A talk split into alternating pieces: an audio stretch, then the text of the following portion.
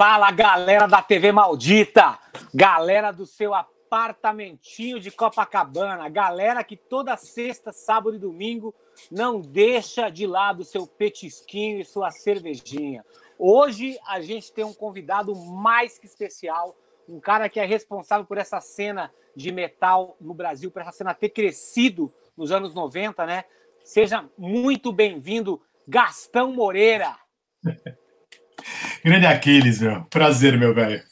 Obrigadão por ter aceito aí. Eu sei que a tua agenda deve estar brutal nessa quarentena, né? quero também agradecer o Gilson, que está aqui mais uma vez junto com a gente. Quero dizer para vocês que se vocês quiserem pergar, é, perguntar coisas para o Gastão, somente através do Superchat, que vai diretamente para o grupo União Musical, que é controlado administrado pelo nosso batera amigo Cássio Cunha, que já veio conversar. E ontem eu descobri como é que eu vou receber o dinheiro que vocês estão mandando, entendeu? É sempre um mês depois. Ou seja, o que eu recebi agora em junho é referente ao mês de maio. Então, nessa essa semana, a gente vai prestar conta para todos vocês o valor de cada, de cada uma daquelas lives. Vamos repassar isso para o Cássio Cunha e depois a gente vai acompanhar como ele vai dividir isso entre, entre os músicos que estão nesse grupo União Musical e também a galera da equipe técnica. Então, boa noite, senhor Gilson Naspolini.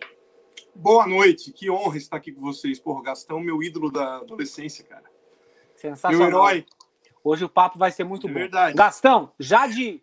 Vamos já entrar primeiro nesse assunto que a gente precisa saber o quanto que foi impactante para você essa quarentena, assim, e o que, que você estava fazendo na época que você ficou sabendo que você ia ter que ficar mais em casa? E o quanto isso modificou a tua rotina? Cara, a nossa rotina não foi muito alterada porque de um tempo para cá eu tenho editado e tenho feito tudo em casa. Então a gravação eu gravo com a minha esposa, ela faz a câmera, eu edito o dia inteiro. Então, na verdade, a nossa, o nosso dia a dia não foi tão alterado porque eu passo horas e horas em frente do computador.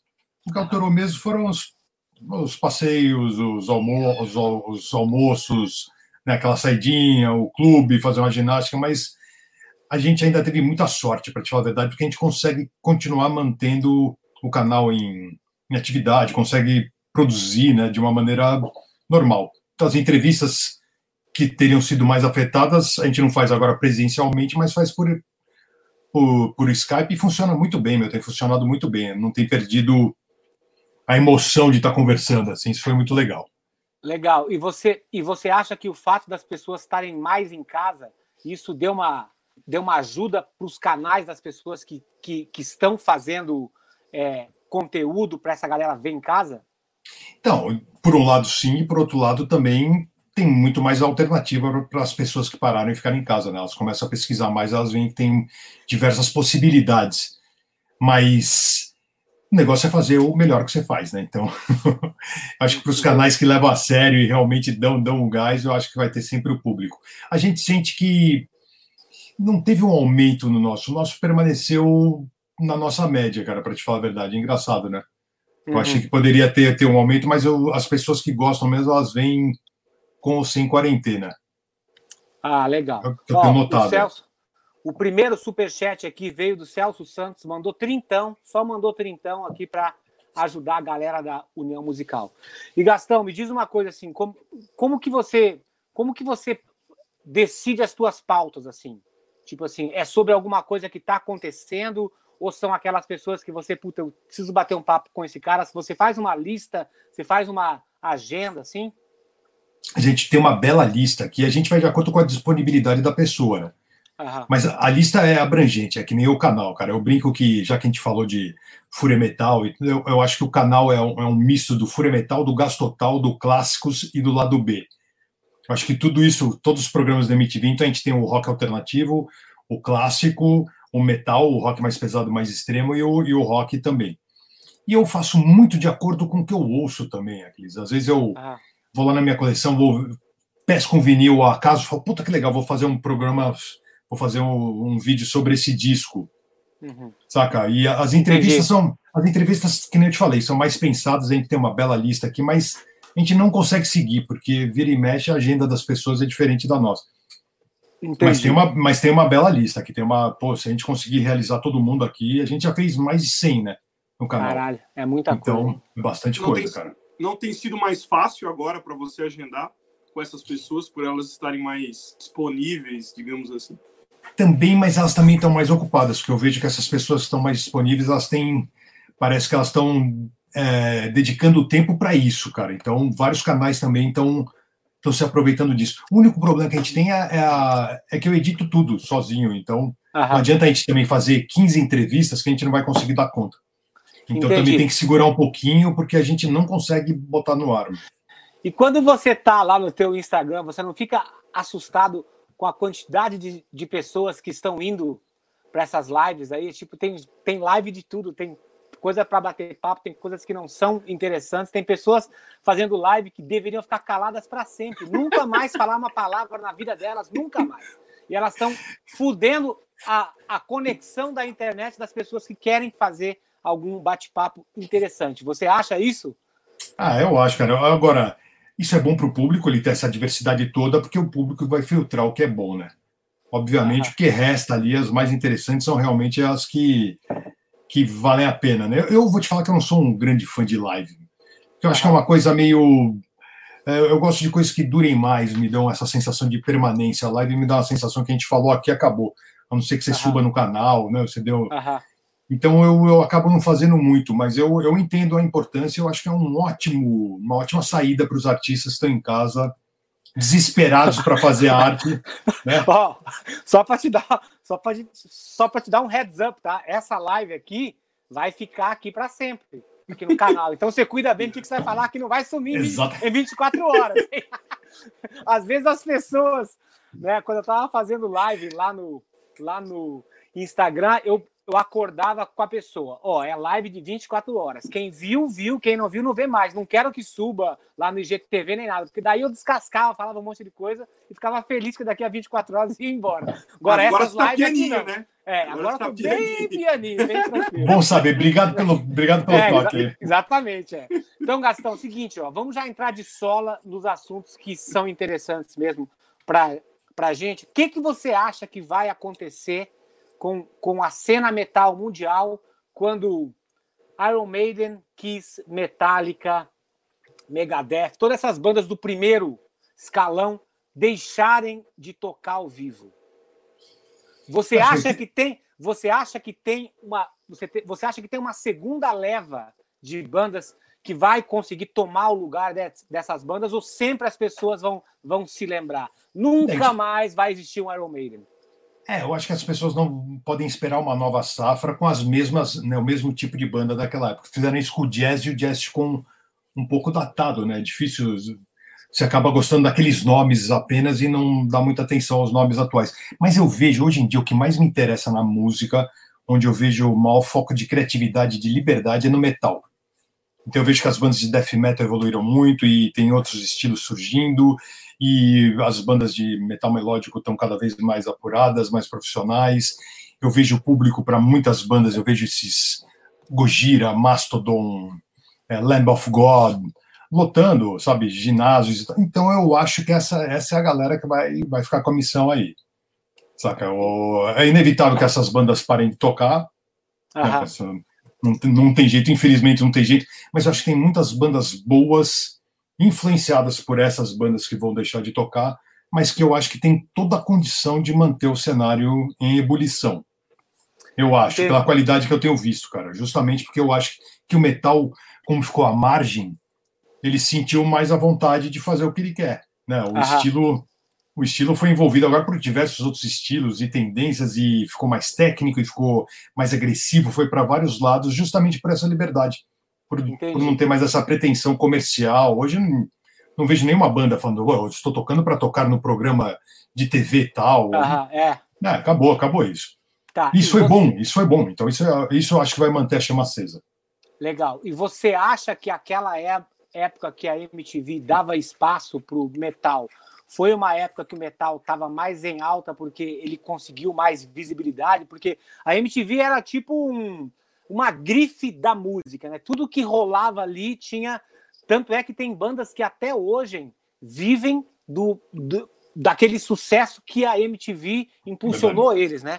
Mundialmente. Então, como que você acha que essas bandas novas vão conseguir se manter no mercado como essas grandes que a gente falou, sem esses veículos que eram fundamentais naquela época?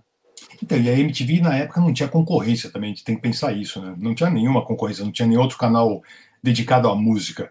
Era uma novidade, né? Os videoclipes foram uma linguagem muito utilizada na época, então era inevitável. O número de fitas que eu recebia por semana era ridículo, cara, era impressionante. Imagino, cara, imagino. Então, eu acho que as bandas hoje elas não têm essa plataforma, né, que seria que concentrava. Hoje elas têm uma plataforma que é o YouTube e as essas plataformas digitais são muito mais diluídas, né? Então, eu acho que o caminho é diferente. Não sei se é mais fácil ou mais difícil, é diferente, né? Então, eu acho Entendi. que hoje, hoje em dia faz falta. Todo cenário, todo artista, toda cena teve um local para se manifestar, teve um bom empresário, teve público, teve boas bandas, teve né, pessoas de visão, um bom produtor musical. Então, se você não tiver aonde tocar, se isso acabar, as bandas vão desanimar. Mas tem, cara, o cenário underground ele se autoabastece. Né, o rock só voltou para o underground. Ele, uhum. para mim, ele nunca deixou de ser, né? A não ser nessa, nessa fase anos 90 que você podia ver um Pantera no top 10 lá do, da MTV americana, que hoje em dia seria surpreendente. Mas o rock voltou para onde sempre cara, que é lá no bueiro mesmo. Ó, né? então é o seguinte, você teve banda por um tempo, né? Que você tocava guitarra, você cantou e tal. O que que fez você falar assim, cara, eu acho que eu vou ficar no bastidor porque parece que eu tenho mais segurança aqui do que ficar tentando me enfiar num cenário que praticamente é invisível? Cara, eu nunca tive a disciplina primeiro. Eu tive várias bandas. Eu tive o Witchcraft, que era uma banda com o Ricardo uh -huh. Professori, quando era moleque, que durou alguns anos. O Henry Ho, que era uma banda de metal. Depois eu fui para a faculdade, etc, etc. Eu dei uma desanimada.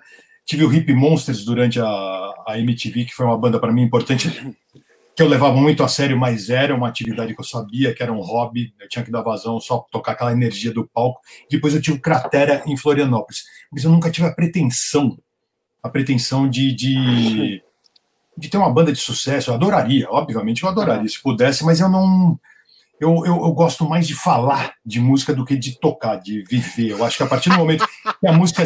E se, eu acho que se eu entrasse no esquema de banda como você já viveu e você vive, que é aquele esquema de uma, uma, uma disciplina e um, horários e tour e tal, ah. eu, eu, eu, eu gosto mais da vida do jornalismo, da cobertura. É engraçado, cara, é uma tendência mesmo.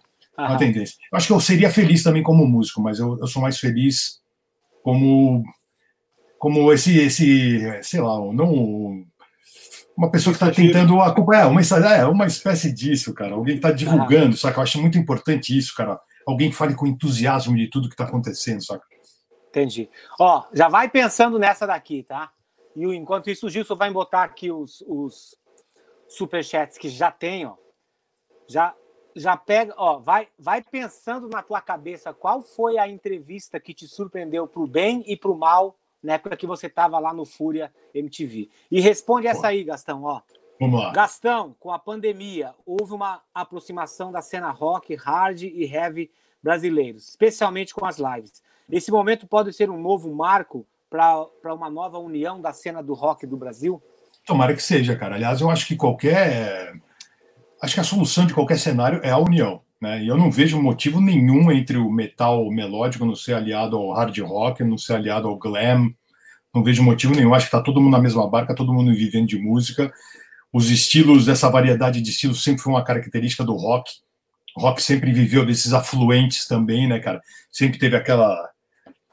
Então, eu acho que tem mais é que se unir mesmo. Eu tomara que as bandas percebam como é importante se divulgarem como é importante as pessoas, essas pessoas que vivem ao redor também, que são importantíssimos, os holds, os produtores, né, os, os divulgadores, todo mundo está percebendo como é importante ter uma cena, que senão as pessoas estão enlouquecendo em casa. Eu acho que isso vai acabar vai acabar fazendo as pessoas terem uma consciência, cara, para a coisa acontecer, a gente vai ter que se unir de uma vez. Porque o rock já é marginal há um tempo, né, cara? O grande público não tem o menor interesse. Eu lembro que há um tempo atrás a única banda citada de rock era o J Quest. Caralho. E eu adoro os caras do Jota Quest, pelo amor de Deus. Tem, não é cara. isso. Não, o Paulinho É assim- esteve aqui, gente O finíssima. Paulinho Ó, gente esteve aqui semana finíssima. passada, gente, todo mundo. Cara, e você Todo mundo. viu? Eu vi hoje que eles estavam fazendo show naqueles negócios lá de, lá de drive-in. 550 reais o ingresso por carro. É isso? Procede, produção? Procede produção, cara. Você isso. acha, você acha que esse vai ser o vai ser o futuro, cara, da música nessa época, pelo menos de pandemia, ou seja, pelo menos esse ano? Hum, No final ainda ganhei uma cera no carro, não. cara, eu achei engraçado. Eu vi, eu vi a Os Doro. flanelinha, os flanelinha lá Mas- entrou no carro. Eu vi a Doro, a Doro Pest fez isso. Como uma saída para agora, imediata, eu acho uma ótima saída, porque dá uma sensação de estar num show de alguma maneira, não é o ideal, obviamente, mas é melhor do que você estar em casa, etc. Para muita gente, essa sensação de estar tá, tá ali. Talvez seja uma boa, cara. Eu, eu quero ver como é que vai funcionar. Não sei se vai faturar, não sei um show que seja muito uma banda muito bombada, como é que vai fazer, né, para limitar o número de pessoas que vão conseguir ver. Eu não sei como é, que É. vai ser, cara. Nesse E será- sentido. E será que a galera vai? Porque eles devem estar cobrando 550 por carro. Se você falar assim, pô, tem cinco pessoas dentro do carro, é um valor assim que as pessoas pagam para ir num show internacional, né, digamos assim. Mas será que a galera vai respeitar esse negócio? Puta, eu tô afim de dançar, vou sair um pouquinho, aí começa um, começa outro.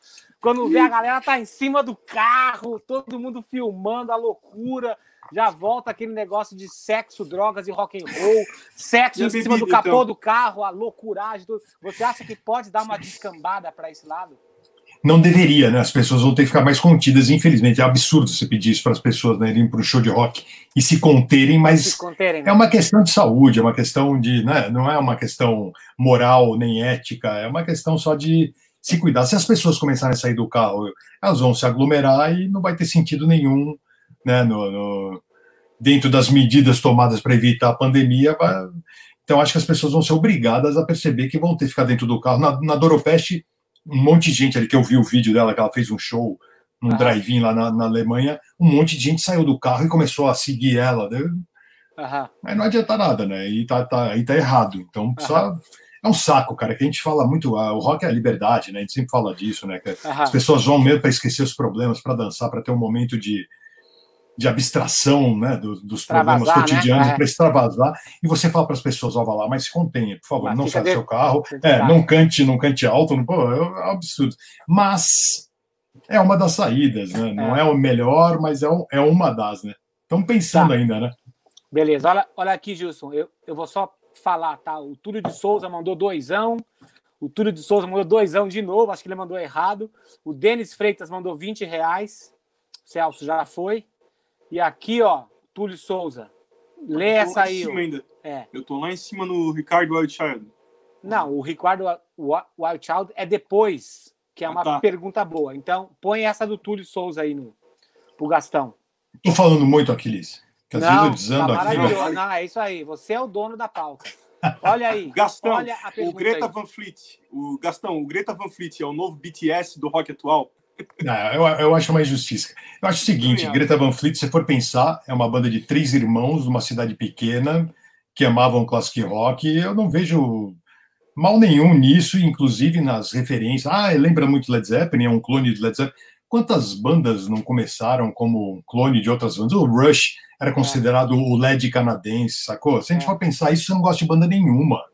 Então, acho que isso é pegar no pé. Então, são aqueles caras, exatamente os mesmos caras que reclamam que não tem nada de novo, quando surge uma banda nova, começam a combater como se fosse um mal. Não, eu prefiro, para ouvir essa banda, eu prefiro Led Zeppelin. Tá errado, cara, isso é caretíssimo.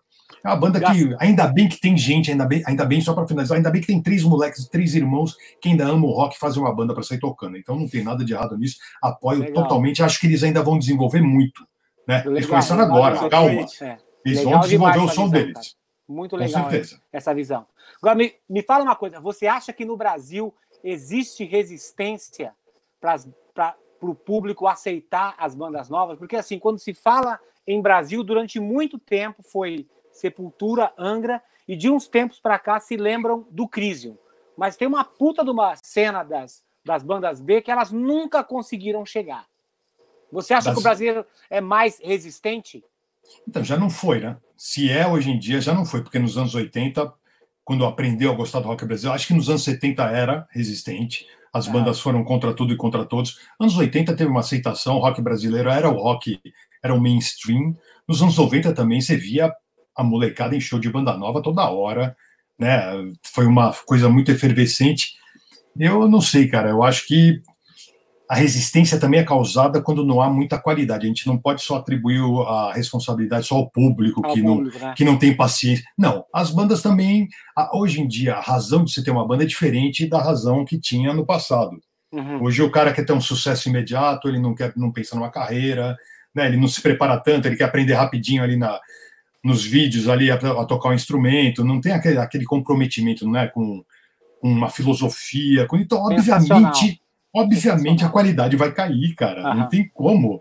Não é que nem o moleque, o Jimmy Page, que quando tinha seis anos já sabia que queria ser guitarrista, ouvia tudo, ia em shows e se interessava. Vai ser diferente, cara. Você viu aquele documentário lá do Rush, onde o Alex ele fala na mesa de jantar? Que sensacional que é aquele depoimento. Ainda bem que alguém gravou aquilo, cara. Você foi viu? um programa, foi um programa de TV na época, né? Cara, ele falou assim, cara, eu não quero sair com o meu carrão, eu não quero saber. Se eu puder tocar a minha guitarra o resto da isso, minha vida. É isso. Então, porra, isso, isso, é uma coisa, isso é uma coisa importante, cara. As bandas elas tinham tempo de desenvolver o som. É isso que a gente está falando do Greta Van Fleet também. O Rush, o primeiro disco, é muito diferente dos outros, né? Você pega lá o Nossa. 2112 é outra coisa. Então, Tanto é que eu nem tenho, eu nem tenho aquele disco tamanho fã que eu sou do Neil Peart. Tá vendo, cara? Então, a, as bandas elas tinham tempo porque assim, tudo bem, o cara lá da gravadora eu não entendia muito de música, mas ele deixava, ele falava, bom, esses moleques são bons, vamos ver, vamos ver uns dois, três discos aí, e muitas vezes as bandas chegavam lá. Hoje em dia é muito mais imediato, então é muito mais responsa para o músico também. Se ele errar no primeiro, ele não vai ter o segundo, né? A não ser que ele parta para independência. Então acho que muito músico está com a corda no pescoço de graça, cara. Que ele não tem o tempo de desenvolver o som. E não existe isso, cara, né? O, a pessoa, qualquer banda demora um tempo para ter uma identidade, para ter uma assinatura. Né?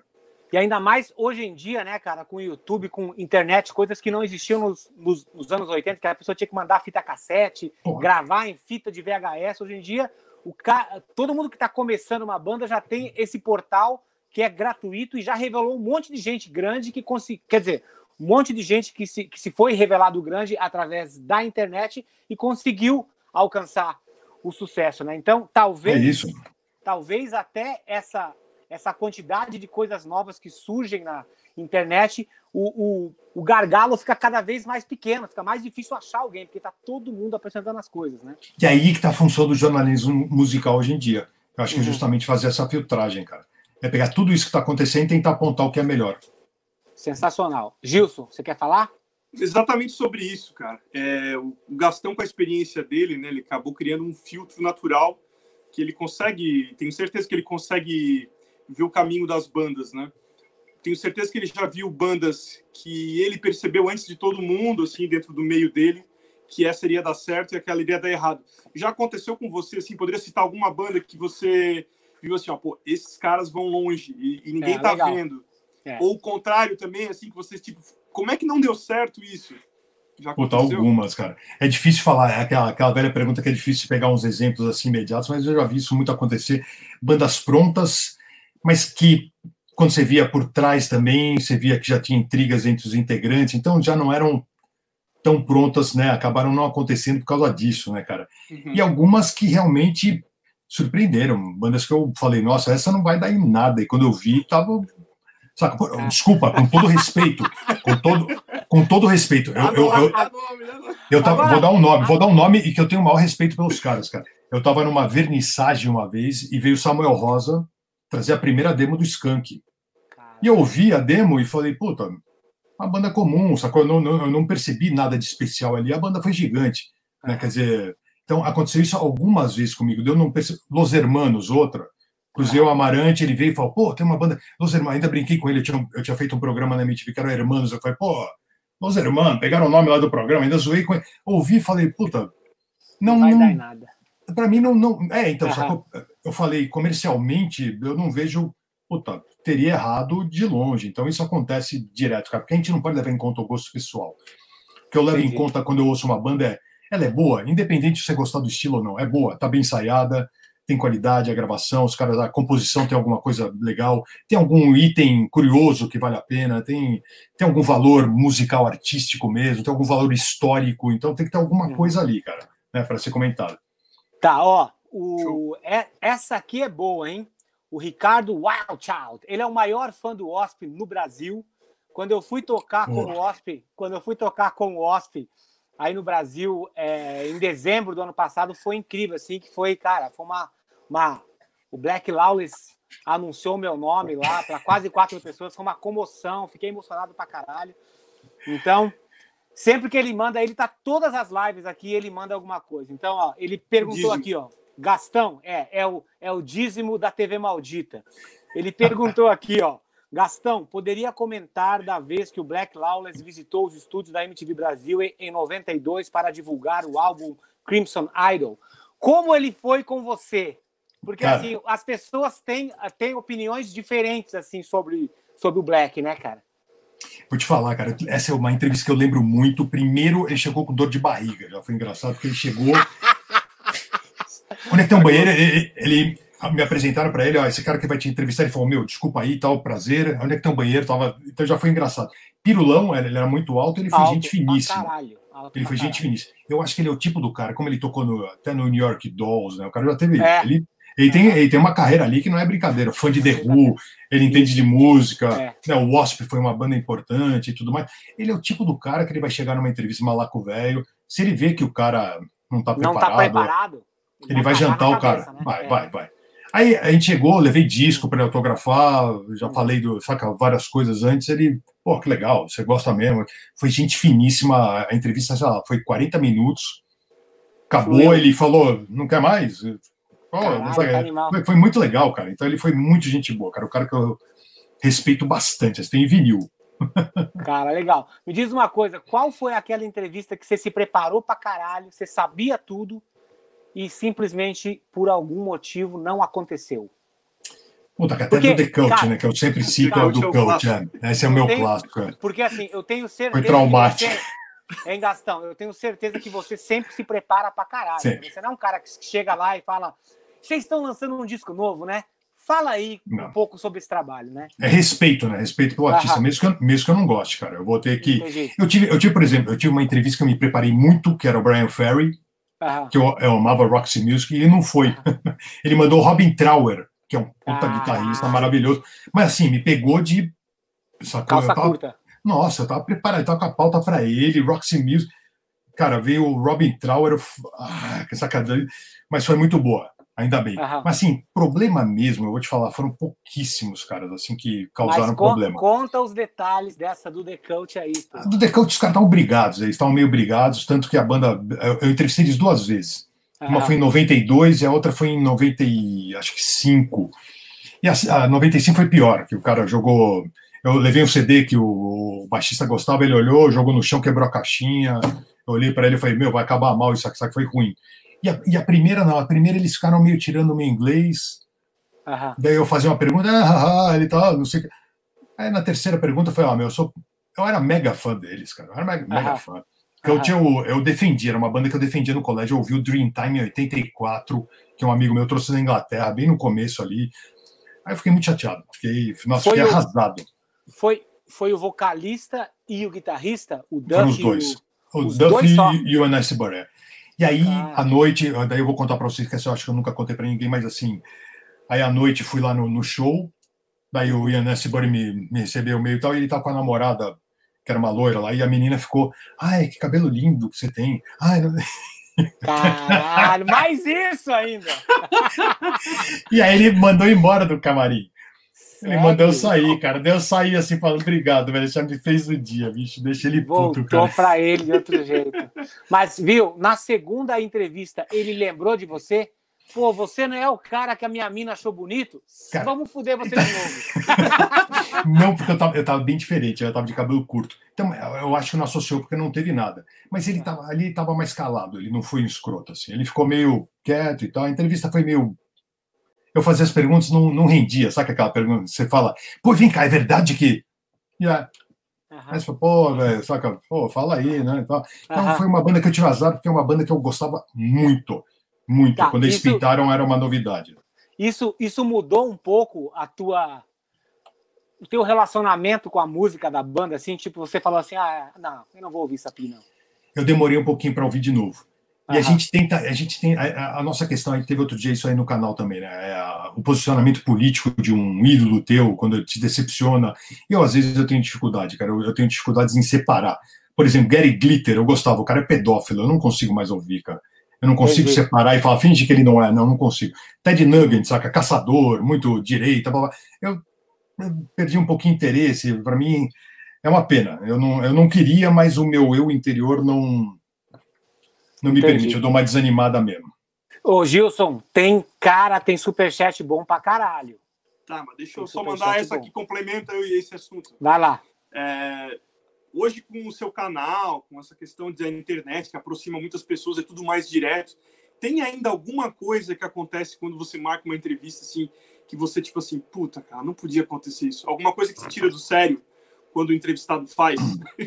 Porque você parece ser um cara, você, você parece ser um cara muito calmo, assim. Já teve é. alguma entrevista assim que você perdeu a linha? Você falou, cara, não vou poder botar. Não vou conseguir pôr essa parte. De ficar bravo, de querer sair na mão, foi uma vez só. Uma vez Caralho. só. Tem né? Mas acho que eu nunca contei para ninguém também. Não, foi uma viagem que eu fiz, eu fui para os Estados Unidos. Aí eu fui entrevistar uma banda, eu fui entrevistar uma banda num show e tinha uma banda de abertura, que era o Caos, Caos de Vacas, que é uma banda lá de Minneapolis, que é uma banda ultra nervosa. E os caras perguntavam: você não quer entrevistar o Caos? Eu não conhecia direito a banda. Eu sabia que tinha uma importância no underground. E o cara percebeu que eu não sabia da banda. Ele foi escrotíssimo comigo. Daí eu virei para ele uma hora e falei assim: Ó, oh, meu, você tá nervosinho aí. Só que é o seguinte: eu nem vim para entrevistar essa porra dessa banda, cara. Eu vim para entrevistar a banda principal, mas eu tô fazendo um favor para vocês. O cara levantou e queria sair na mão. Falei: não tem problema, aqui é Brasil, rapaz. cara, anos depois, uns quatro anos depois, o Massari entrevistou o Caos e o cara, a primeira coisa que ele falou: vem cá, você conhece aquele cara lá que me entrevistou uma vez? Não sei cadê ele, não sei o que sabe. O cara tava ainda Caraca, nervoso. Cara lembrou ainda. Essa foi, essa foi de, de, ficar olhando. Assim, eu lembro que eu fui entrevistar depois, eu fiquei olhando feio para ele, ficava eu entrei nessa, cara. Eu entrei nessa e falei, vou, vou meter a mão nesse cara. Se ele vier falar comigo, folgou, eu vou meter a mão na cara dele. Foi a única vez, cara, eu acho que foi. E essa eu lembro bem, assim. O resto, nenhuma. Eu já teve gente que foi. Não foi simpática, mas escroto, escroto, não. Escroto, não. Tive essa mas sorte. Que te irrita? Mas o que, que te irrita num convidado, assim, no entrevistado? O que me irrita hoje? Num, num... hoje em dia, primeiro, uma vontade. Eu acho que se o cara não quiser falar, não tem obrigação nenhuma, não marca a entrevista. Se o cara topou e você pergunta, e aí, como é que tá? o cara vira monossilábico? Eu não é, vejo muito motivo para dar entrevista. E a pior de tudo é cancelar, né? É, é a, gente, a gente teve um caso aqui no canal, que eu não vou citar o nome, que é um músico ah. que eu adoro, e o cara simplesmente esqueceu. Aqui tudo montado, a gente esperando, pô, ele tá atrasado, daí a gente. Meu, nosso tempo é valioso também, né? Aham. A gente ligou, o cara, ah, ele esqueceu. Não, imperdoável, cara. Isso não. Ah, não, a gente aí, precisa saber. Um mês depois dica. veio. aí um dica. mês depois veio empresário. Ai, poxa, marca lá. Foi, meu. Não dá, velho. Infelizmente, não é ninguém vingativo aqui, mas tem uma lista aí. A lista é grande, cara, infelizmente. Vai pro final da lista. Ó, Vai pro final da lista. O Vinícius Teodoro aqui, ó, perguntou o seguinte: Gastão, você acha que esses fãs saudosistas que só gostam das bandas antigas podem matar a cena por não apoiar as bandas novas? Cara, eu acho que a maioria dos fãs saudosistas são aqueles que viveram, então eles são mais velhos. E não são esses caras que fazem cena nenhuma. Eu, por exemplo, não me vejo na obrigação de conhecer as bandas novas, de, já fiz isso 30 anos da minha vida, sacou? Quem tem que manter a cena é a molecada nova. Então não adianta botar a culpa nos velhos que gostam de ouvir as mesmas coisas, porque não é culpa deles, cara. É a molecada que tem que se interessar e que tem que prestigiar as bandas novas, descobrir e ver graça naquilo, né? É uma motivação para ir todo fim de semana, que nem a gente fez aqui nas nossas vidas. Né? Legal. O mesmo, o mesmo Túlio aqui, ó. Não, desculpa. O Túlio Souza mandou. Eu perguntei pelo modelo de negócio, tipo das bandas montadas, bandas fabricadas, tipo as bandas de Backstreet Boys, NKOTB, NSYNC, etc. Quando ele falou do Beta, né? É, isso é um produto, né? Ah, mas é diferente, né? Isso aí, a, a abordagem do New Kids on the Block tal, é um produto mesmo. Os, os rapazes são selecionados, tem que ter uma série de aptidões, tem que saber dançar, não fazem música, são músicas encomendadas para combinar com a coreografia, é outro papo. O Greta Van Fleet é uma molecada que que nem eu te falei, cresceu na garagem ali tocando, amava rock, é outra motivação, é outra outra coisa. Não dá para comparar, é sacanagem isso. Tá, legal, ó. O Demetrius Locks, que é um puta de um batera, um doente, um batera doente. Eu tava fazendo, ó, Demetrius, você que tá vendo aí, ó, o, o Dan da Drum Talk TV, ele fez uma entrevista comigo no sábado, ele falou de você, parceiro. Eu falei, porra, ele é meu amigo, pô. Aproveitei um pouco da nossa amizade aqui. Abuso aqui, de estrutura. É, Gastão, você fez, você fez parte da minha do, adolescência. Obrigado ao Aquiles por essa live épica. Sou fã de carteirinha do Lane Stanley. O Alice in Chains acústico é o melhor acústico que já escutei. Como foi assistir o Lane com o Alice in Chains na festa do filme Singles? E Pô, você, foi, foi bem. Cara, você tava naquele acústico que eles estavam gravando lá da MTV, Não. que ele erra as letras, ele para. Dá para ver que ele tava assim, possuído, né? Que ele tava assim. Não possuído, assim, que ele tava numa outra dimensão para ele conseguir interpretar as músicas daquele jeito. Eu achei muito foda. Ele é aquele triste exemplo do talento né, que foi obstruído pela, pelas drogas, né? De fato, né, cara? É. A Monstro, eu, eu, é, é, eu, tive um dos momentos que eu mais gostei, acho que foi a, a, primeira viagem internacional que eu fiz pela MTV, foi essa, eu fui cobrir o Video Music Awards de 92 e teve essa festa dos singles, que era aquele filme que fizeram... Uhum né, do John Singleton, se eu não me engano, que era sobre o grunge, mais ou menos, é. e teve show do Alice in Chains, do Pearl Jam e do, do Soundgarden. Uhum. Primeiro foi o Alice in Chains, e eu fiquei na cara porque eu amava a banda, cara. Foi uma banda que eu lancei no Brasil, eu posso falar isso. Primeiro programa foi o meu, que tocou Ida Young. Caralho. Eu tenho uma história engraçada com Alice in Chains rapidamente aqui, que é uma. Pode falar. Essa, essa é uma não entrevista. Eu fui para o Rio entrevistar o Lenny Staley. A gente preparou um negócio lá na Urca, maravilhoso e tal, e ele não foi, cara o empresário apareceu e falou assim: cara, eu não consegui tirar ele da banheira. Tinha show à noite, os caras fizeram alguma coisa, ele apareceu no ah. palco e cantou a maior parte do show sentado naquela Sim. noite. Então, e, e, eu fiquei, tá, drogas, heroína, heroína, ele tava malzão. E assim, e eu fiquei muito triste porque eu era muito fã e eu queria muito falar com ele. Aí ofereceram, você não quer falar com o baixista? Você não quer falar? Eu falei, não, não. Pô, se fosse o Cantrell ainda, ainda falaria, mas não. É. E eu fiquei triste, cara, ali, mas o, Lenny Staley, para mim, é um dos caras mais competentes, um dos melhores melodistas. É, tá certo que o Cantrell fazia muitas das músicas e tal, uhum. mas o jeito, a emoção que ele canta, é. são poucos caras. Você vê que ninguém conseguiu substituir. É que nem o Scott Wayland também, que é uma banda, Stone Temple Pilots, goste ou não, era um cara especial, não conseguiram substituir. São esses caras são um em um milhão. O Lenny uhum. Staley era um em um trilhão. Legal. Ó, o Túlio Souza mandou um conto aqui. Lê, põe a entrevista do, do, do a pergunta do Denis Freitas aí, Gilson. E pode ler. Vamos lá. Denis Freitas, 10 conto, valeu, Denis. Gastão Monstro, Obrigado. lá atrás, bem no início da MTV, você imaginava que bandas como Angra e Sepultura chegariam tão longe no cenário mundial? E das bandas brasileiras, quais você mais gosta? City 18? é isso. Ô, Só isso. Não, 10 conto é pouco demais para isso. Só, só isso, velho. Ó, primeiro, Sepultura eu já tinha ouvido, porque eu tinha uma banda que chamava Overdose. Então, quando saiu o Split, os caras me falaram, oh, sabe que tem uma banda lá em Minas Gerais? A gente acabou descobrindo. Ah, essa molecada aí tem 13, 14 anos, eu ouvi fiquei meio chocado. Já tinha uma, uma energia ali que poucas bandas tinham. Vim em 88 abrindo pro Exumer, banda alemã de, de metal, era Árpia e Dorsal Atlântica. Sepultura foi a primeira banda, eles arrasaram todo mundo arrasaram ali. Eu falei, essa banda vai tem essa banda vai longe. E aí, quando veio a MTV, o Sepultura já era gigantesco. Os caras ah. venderam lá em Donington tantas camisetas quanto o Iron Maiden, então não é brincadeira. E o Angra também era, era aquela banda destinada, porque o André, o André Matos era um dos caras mais profissionais que eu vi, assim, né? Um cara que realmente levava a música a sério de uma outra maneira. Ele não era o roqueiro tradicional, desleixado, não. Ele era o cara disciplinado e tudo mais. Então era uma banda que tinha espaço também. Eu sabia que com a abertura do Sepultura, que era possível uma banda brasileira fazer sucesso, uma das bandas que estava na lista ali era o Angra, sem sombra de dúvida, cara. Tinha algumas bandas competentes ali que poderiam ter feito sucesso, a maioria que não fez, realmente, eu acho que não merecia, não merecia com todo respeito. Faltava alguma coisa. As que fizeram foram as que se destacaram mais, cara. Legal. Vai, Gilson. Marlon Alves.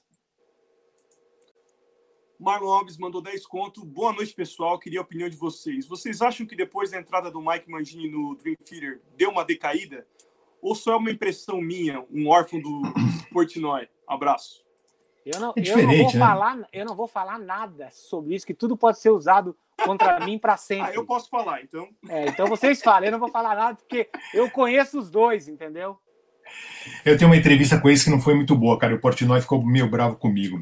Porque eu. É porque eu perguntei de uma maneira, acho que foi a maneira que eu perguntei. Eu falei, vem cá, o, esse disco novo tá no mesmo esquema do, do anterior, mas eu perguntei de uma maneira meio, tipo, está a mesma merda, não? E ele, ele falou, é exatamente o mesmo, a gente copiou as mesmas músicas, são as mesmas notas tocadas. Ele ficou meio bravo, cara. Daí uhum. então a entrevista foi, não foi que muito disco boa. foi assim. esse aí? Que disco foi esse, galera? Cara, foi em 97. 96, 97. 97 não... o Fallen é. to Infinity. Fallen to Infinity. eles mudaram é, o som, inclusive. É, que é, bem, que é bem diferente. Bem é.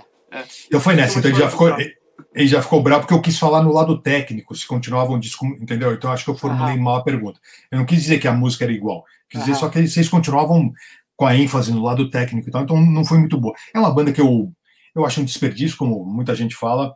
Eu, às vezes, eu gosto de um riff, eles usam uma vez, daí entra outro riff, daí outro riff, outro riff. Isso me incomoda um pouco, cara. Porque às vezes eu falo, pô, repete aquele riff mais duas vezes, pelo amor de Deus, né, cara? Tá, mas é uma banda que eu respeito, respeito total. Todo mas você é gosta de rock progressivo raiz, né? Digamos Gosto assim, progressivo Theater, muito. Entendi, mas tipo assim, de repente essa banda é uma banda que, pro teu gosto musical, não pega tanto como Yes, como Genesis, vamos dizer assim. Não, eu acho diferente. É, eu não encaro Entendi. nesse sentido do progressivo. Mas eu, eu já ouvi várias coisas do, do Dream Theater que eu gostei. Eu tenho um problema, eu acho, que eu sei qual é o foco do meu problema com a banda, é o vocal algumas linhas vocais não me agradam. Então, às vezes o instrumental, é, às vezes o instrumental tá lindo, eu falo, nossa, que legal. Entra a voz, eu falo, pô. Então, acho que esse foi o meu problema, essa minha resistência, apesar de ser um bom vocalista e tudo mais, né? não, não, me agrada muito. É. Posso fala, Não, fala ponto? você. Não, é, fala você, Gilson. Como é, eu ia, eu, ia, eu ia falar que assistindo uma série de vídeos que o Mike Portnoy está lançando agora, mostrando a coleção dele de vinil, é, que ele vai mostrando um a um. No segundo episódio, para quem entende inglês, né? O que não entende vai fazer um cursinho. que ele fala justamente sobre cada um dos álbuns do Dream Theater que ele gravou. Ele pega cada um e conta. E daí você percebe o quê? Que o Dream Theater não perdeu só um baterista. Perdeu o cara que se importava com tudo dentro da banda, cara. Ele fazia. Tá vendo esse detalhezinho na capa? Eu bolei isso por causa disso, daquilo outro, e pensei naquilo. Conceito. Então ele sempre foi um cara que tinha todo o conceito da banda. E eu, como fã deles, eu não sei, eu parei de ouvir, eu não sei se perdeu o conceito, mas eu entendi isso, assim, que eles perderam mais do que um baterista. Eu acho que é por isso que o pessoal sente tanto. E ele era um fã de Neil Peart que fazia exatamente isso, né, cara? Que tinha um é. conceito todo ali na sua cabeça. Aposto que ele seguia isso também. É um cara interessantíssimo, desce a mão, né? Pra caralho. Vai, Gilson, vai o próximo ali, ó. E Gastão, não precisa falar a verdade, tá? Tá. Nessa daqui. é, faz de conta que eu vi minha banda. É. é Deixa eu ver, Gastão. Diogo Rabelo, 10 contas. Gastão, Obrigado, fala Diogo. para nós o que, é, o que você achou do Hangar e da The Palace Burn quando escutou essas bandas pela primeira vez. Abraço a todos. Fala bonito aí para eu depois editar e fazer um vídeo. Qual que é a tua banda? O Hangar? O Hangar eu já ouvi. O ah, The Palace Burn eu minha, não lembro, essa, cara. Essa banda aqui. Banda. É a banda eu não consigo ver que tem um. Ó, por favor. Vou, vou, te contar uma coisa que agora eu vou descobrir se é verdade, viu, Gastão? Eu encontrei uma vez a Sabrina lá no aeroporto de Porto Alegre e eu, dei uma, e eu dei uma demo do, do hangar quando tava tipo uma pré-mix do, do primeiro disco. Isso foi tipo 98, 99. Falei, ó, entrega lá pro Gastão, tal, não sei o quê. Oh, não legal, sei cara. se tá chegou. Vendo, tá vendo? Não sei se chegou. Ah, eu acho que chegou. Eu conhecia, eu conhecia bem a banda, cara. Eu conhecia bem a banda. Legal, Competentíssimo, legal. aliás, né, cara? Aquele velho papo, né? Valeu, Mas eu não. Eu, Palace Burn eu não, não posso falar porque eu não ouvi. A tua banda, não? Isso, é minha banda. Mas aí, se você me der a oportunidade depois, eu te mando um CD de presente. Hoje a gente botou a entrevista com o Max Cavaleiro, eu fiquei, tô há três dias editando sem parar, não consegui fazer mais nada na minha vida, velho. Então agora que eu vou. Amanhã eu dou uma acalmada. Tá, então dá uma. Dá um spoiler aí. Vai ter reunião ou não vai? Eu acho que não tem a menor intenção. Eu nem perguntei porque eu achei tão desnecessário, cara. Uhum. Porque ele tava falando novo disco Soulfly, só que ele tá com a cabeça em outra. Eu não vejo. É a mesma coisa se você me perguntasse, vem cá, você tem vontade de voltar pra MTV? Sabe, eu ia falar pra você, nossa, meu, menor, saca? Então, eu acho que é uma pergunta para ele, acho que soa como a mesma coisa. Tem orgulho, ótimo projeto, foi uma época, mas eu acho que eu não vi menor disposição dele, nem, nem, nem, nem passou pela minha cabeça perguntar, porque eu achei que não tinha clima, cara. Acho que ele tá bem, ele tá bem consciente do rumo que ele tá, tá levando. É engraçado. Legal, legal. Gilson, põe aí, ó. Tem gauchão aí na área. Ó. Opa. Opa. Do Sulte. Morei em Floripa, né, tio? Fiquei ali, tinha metade dos meus amigos eram gaúchos ali, menor. Quanto tempo que você morou Gastão, em Floripa? de Criciúma, então. Oito anos. Criciúma. Oito anos? De que Oito época? Anos. De que época a que época? E por, e por que, que você quis voltar? Pós-musicals, foi 2003 a 2011, 2000, acho que foi isso. Uhum. Foram oito anos. Eu voltei porque meu pai ficou muito doente e faleceu, daí eu fiquei lá, eu tinha bar, eu tinha, saca, não azedou, para mim azedou. Ele ficou muito Entendi. doente, fiquei triste. Acho que foi Entendi. isso. Aí eu vim ajudar minha mãe. Fala aí, Gilson. Não, pode, desenvolve, depois eu complemento.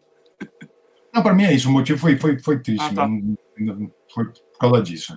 Eu, eu, tinha programado perguntar alguma coisa a respeito do Célula, até porque aqui de Florianópolis, aqui do lado, eu já toquei várias vezes lá. Oh, é que legal, um, né? um bar que até hoje é, existe ainda, espero que não morra com essa pandemia. O né? Célula era teu? Eu colei o piso no chão, pintamos as paredes, pegamos um galpão lá totalmente fodido.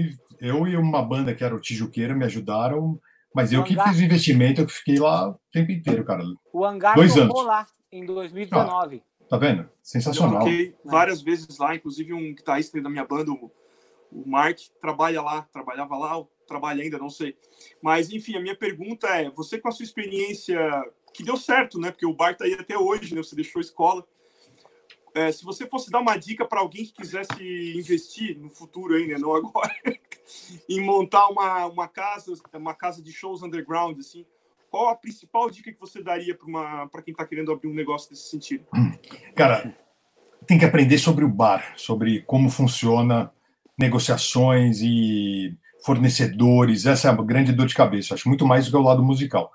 Saber fazer uma boa curadoria. Eu, eu investi num equipamento de som. Eu não sei se eu faria isso hoje. Eu achei que alugar toda vez ficar muito caro.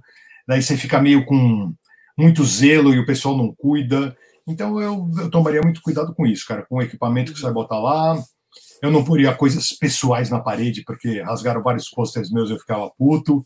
Puta saca? que esse, foda, esse tipo de coisa? Eu acredito, cara. Esse tipo de coisa. Então, aprendi bastante, cara. E principalmente bebida e bar, você tem que ter um controle, você tem que desenvolver um método ali, tem que saber fazer, que senão você toma na cabeça, é uma dor de cabeça desgraçada. De preferência, se você se tua ênfase é show e as bandas, pega um sócio ali que mande de bar, mande de administração, fica muito mais fácil, cara. Mas você quer dizer o quê? Na bebedeira ou em perder dinheiro?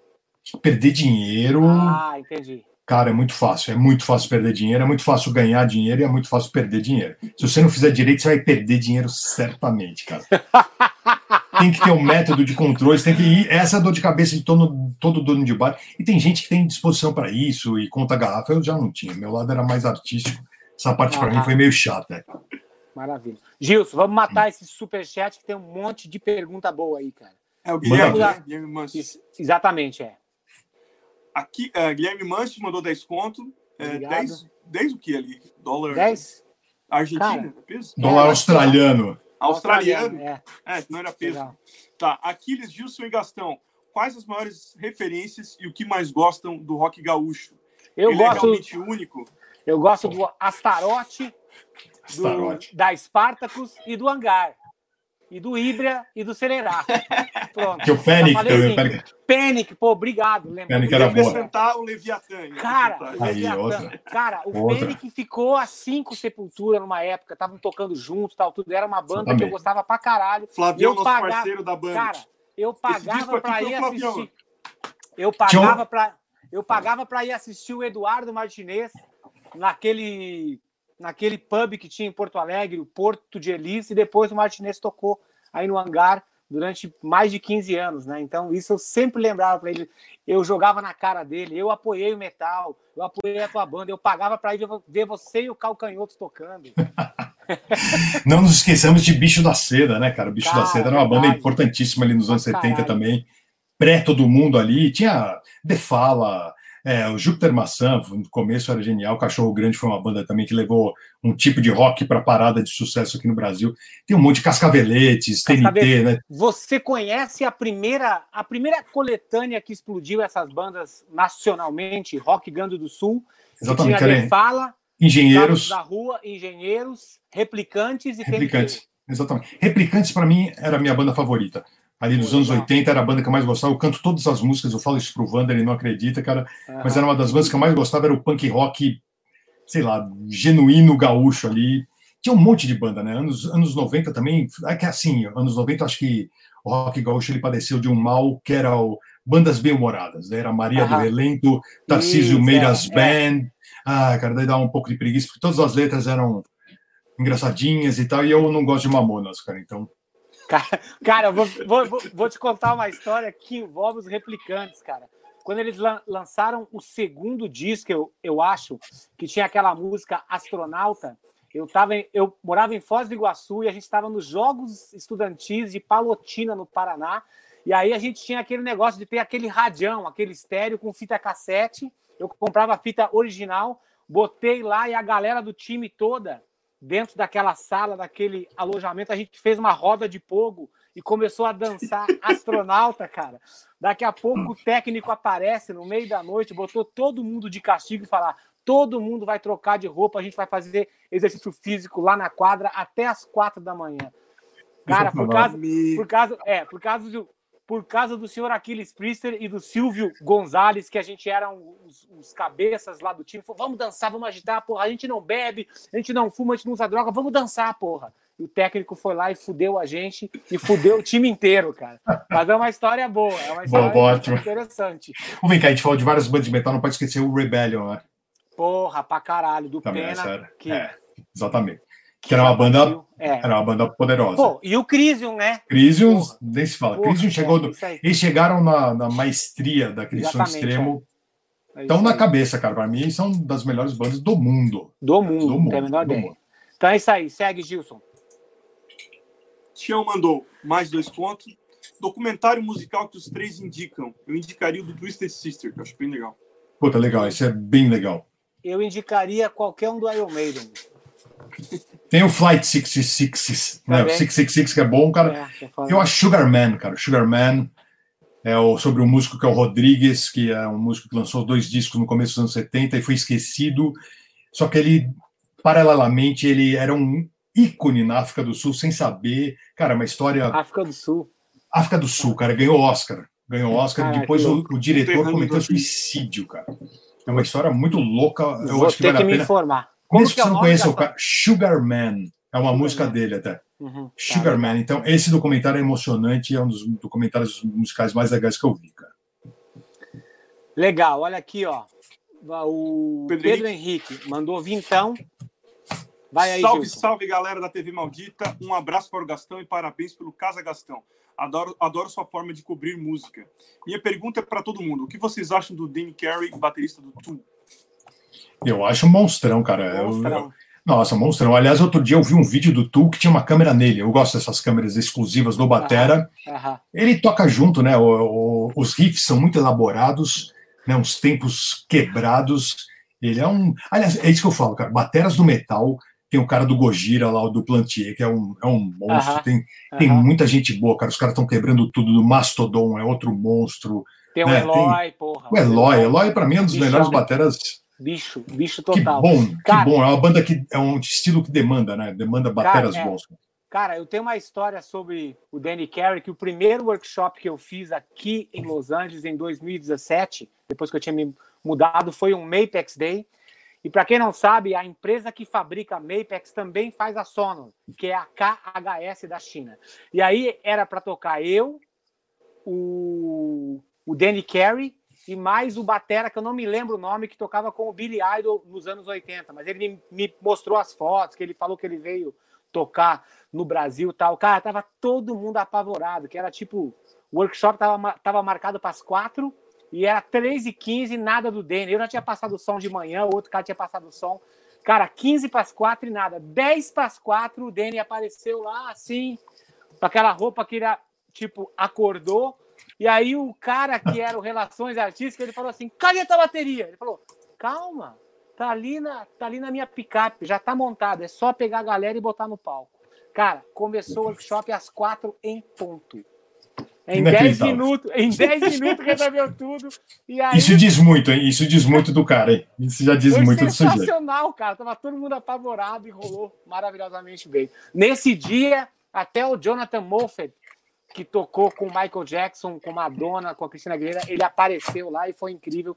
Cara, foi um dos melhores bate-papo que eu tive na, me... na minha vida. Eu sentei na frente dele e ele me contou, tipo, coisas muito pessoais, assim, do que acontecia nas gigs do Michael Jackson, da Madonna. É um dos momentos mais incríveis, assim, da minha vida. Foi muito foda. Segue, Gilson, por favor. Vamos lá. Ricardo Wildchild, 11 11. Sou da farofa, Gastão. Queria saber se você já entrevistou o Motley Crue e o Poison. Grande abraço de Pelotas, Rio Grande do Sul. Sensacional. Cara, eu vi o Motley Crue em 89, que foi Tommy Lee girando. Eu vi um Wembley em Londres. Foi um show, foi um show muito bom, cara. Skid Row abrindo quando começando. O Motley Crue, eu entrevistei o Nick Six por telefone. Foi um dos caras mais legais que eu já entrevistei sem conhecer, porque ele foi finíssimo. Aquele cara que você fala, alô, Nick Six, tudo bem? Ei, como é que você tá? Meu, beleza? Ah, que legal. Manda aí, saca? Nossa, prazer. E o Poison, eu tenho um. Eu fiz um programa com Poison em, em 93 na Argentina, quando eles tocaram e estavam brigados, porque o guitarrista tinha pegado, acho que a, lá, alguém lá, da, a esposa do Batera, e eles estavam brigados no camarim. Eu entrei no camarim para fazer entrevista, foi, um, foi complicado. Mal-estar. Nossa senhora, eu queria sumir dali, velho. Os caras não estavam. Aí veio o Brett Michaels com a cara de puto, deu entrevista, então foi a única vez. Eles foram simpáticos dentro do, do, do possível. possível. O Batera, que estava bravo, não deu entrevista. É uma banda que eu não gosto, assim. O Poison. Uh -huh. Motley Crue tem o Shout at the Devil, ainda gosto, primeiro eu gosto. Algumas coisas ali do glam, desse glam, uh -huh. que para mim não é o glam. Glam é o, é o Boy e o T-Rex, mas esse glam é de uh -huh. Los Angeles. Tem algumas coisas boas, tem algumas bandas interessantes mas a maioria ali. O que, que, você, que, que você achou do filme deles? Ah, achei que achei interessantíssimo, cara. Eu conheci a história da banda, tem algum, algumas distorçõezinhas pequenas. Eu acho que é, é, é, isso mesmo. É uma banda que tem uma história única, né, tem uma trajetória maluca. Foram os caras que realmente levaram pro, né, pro stream e chegaram num ponto de, de sucesso pop que era esse, essa eu jamais poria fé no começo. Entendi. A banda cara, de Shout the Devil vai virar banda de multidões ali, duvido, cara, e virou. Virou. Cara, aquela cena que o empresário tinha que algemar o Tommy Lee na cama é sensacional, hein, cara? E parece que era isso mesmo, cara, que era os caras eram mesmo, fora né? de controle, ainda controle. misturava tudo. O Nick Six tomou overdose, foi para casa, tomou outra, né? saiu do hospital, tomou saca, eles eram, eram muito responsáveis. É uma banda, para mim, que merecia uma biografia. Mais do que o som, a história deles acho que é mais legal do que a obra artística. Legal, legal. Segue aí, Gilson. Hum. Ó, o Juli, Juliano Michelin, lá da Mascarello, a empresa que fabricou o meu ônibus, e todas as vezes Olha que eu só. passo lá na frente deles, eles ficam tremendo, eles ficam com medo, porque eles sabem que eu vou mandar arrumar alguma coisa no meu ônibus. Valeu, Juliano. Obrigado. Segue. Ranieri, Falcão. Gastão, nossa lenda viva. Queria saber daquele programa que o Dorsal estava divulgando um álbum e tocando na hora da entrevista, você perguntando sobre a banda e o Carlos com aquela cara de cu. Cara, eu lembro, eu lembro muito bem de tocar no estúdio lá. O Carlos é meu amigo pessoal, adoro ele, sempre estou falando com ele, um cara cabeça pensante. Ele tava puto com a gravadora ali, era, era uhum. outra coisa. Ele realmente na entrevista ele tá com uma cara que é de poucos amigos, mas não era comigo. Ele pediu desculpa, ele falou: não tem nada a ver com você, a gravadora pisou. Então, e é uma banda para mim, sei lá, antes do fim, por exemplo, foi um disco que eu vi na época, eu fiquei meio chocado, porque as bandas brasileiras não eram tão intensas, né? Era mais um hard rock. Eles já vieram e já. E o Carlos é um cara que compõe muito é uma maneira muito pessoal, né? Aham. O metal que eles Você... faziam é uma coisa muito dele. Né? Você acha que o Dorsal Atlântica é uma daquelas bandas injustiçadas, assim, que os caras ficaram meio amargos porque não acabou indo para onde eles imaginavam? Cara, eu acho que o Dorsal era uma banda complexa. Eu acho que o Sepultura tinha muito mais apelo para um público maior do que o Dorsal. Dorsal mudanças de tempo radicais, temática da letra também, saca? Era um negócio Aham. muito pessoal dele. A banda que ia, ia ter um, um fã-clube mais restrito, eu acho. Entendi. Segue, Gilson, por favor. André Luiz, 10 conto. Gastão, acompanhe teu canal no YouTube e você desde a MTV. Parabéns por tudo que fez em prol da cena rock metal no Brasil. Você é muito fera, irmão. É, conta, sempre os, conta sempre os bastidores da lendária entrevista com o Ramones em 94. Conta, Puta. conta sobre, desculpa. Entrevistei o Ramones, o Ramones umas quatro vezes, cara. A última foi só o Joey em 96. Essa em 94 foi todo mundo. Foi, foi dividido. Veio o Johnny e o CJ, se eu não me engano, o Johnny e foi o Mark e o Joey, se eu não me engano, foi assim. E foi muito legal, cara, porque foi a única vez que eu consegui entrevistar a banda inteira. O Johnny, que teoricamente seria um pouco mais antipático, ele foi. Ele percebeu que eu, que eu era interessado, que eu era um fã, então acho que ele facilitou um pouquinho. E Puta, eu lembro a cena que eu lembro só que a, dessa entrevista é que era para ser uns 15 minutos. E eles gostaram e o Joey falou, vamos mais.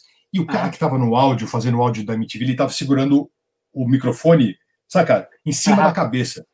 Ele falou, é só 10 minutos, tudo bem, vou ficar aqui. E começou a demorar, cara. Ele começou a tremer e o Mark Ramone estava com a câmera na mão e começou a filmar ele, meu. Saca? Porque tava, a cena ficou patética. Bizarro. O cara, tava, Aham. o cara tava com cãibra no braço já, cara. A gente parou a entrevista, todo mundo aplaudiu o- o cara do áudio. Foi bem engraçado, cara. Isso eu lembro dele. Segue, Uma bandaça, eu amo, amo. Ramone simplificou Pô, tudo, cara. É Uma banda que.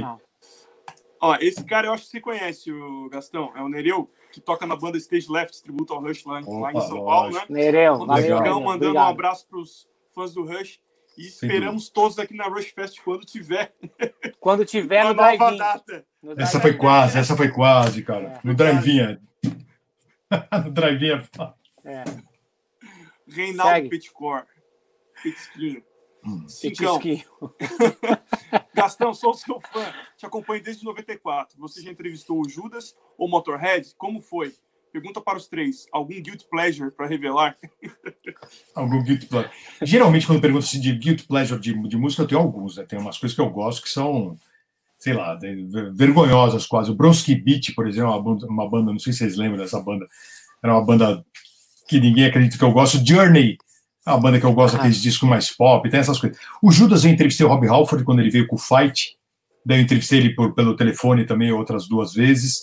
Gente finíssima, uma banda que eu amo, o Judas pra mim tá, vi tá essa na veia. entrevista do Fight aí. Eu vi essa entrevista Você viu? do Fight. Vi. Essa foi muito legal, cara. Ele foi, ele foi gente finíssima. E o Motorhead, eu, eu entrevistei uma vez o Leme por telefone e foi um barato. Eu resumo a entrevista porque foi 15 segundos. Porque eu liguei para ele da MTV, da sala, e tava uma barulheira. Ele atendeu. Eu falei, puta, Leme, não tô te ouvindo, peraí. Eu falei, só vou mudar de sala, só um segundinho. Pé, pé. Ele desligou, cara. Acabou. Acabou a minha entrevista, meu. Acabou. Ó, só Acabou, acabou. ver, ó, só para você ver como eu me lembro dessa entrevista aí do Fight, foi quando eles foram tocar no Palace, eu, eu acho, e aí eu tava esperando o Scott Travis falar alguma coisa, porque eu sou batera, né? Aí ele, ele te falou, ah, ele, você perguntou, e aí como é que foi o show? Ele falou, cara, pra mim foi meio foda, que no meio do show o Rob Halford apontou pra mim e mandou fazer um solo, e fazia muito tempo que eu não fazia solo, então foi um show meio meio assim.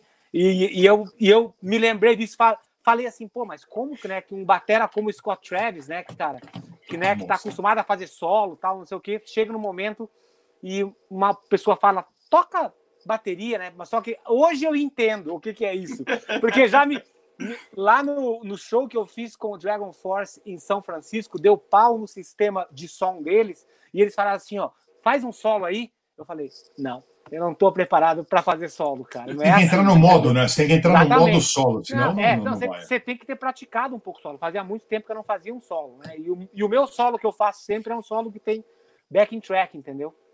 Mas ninguém falou nada, porque eu, eu no começo da tour, eu, eu falei, vocês querem que eu faça um solo?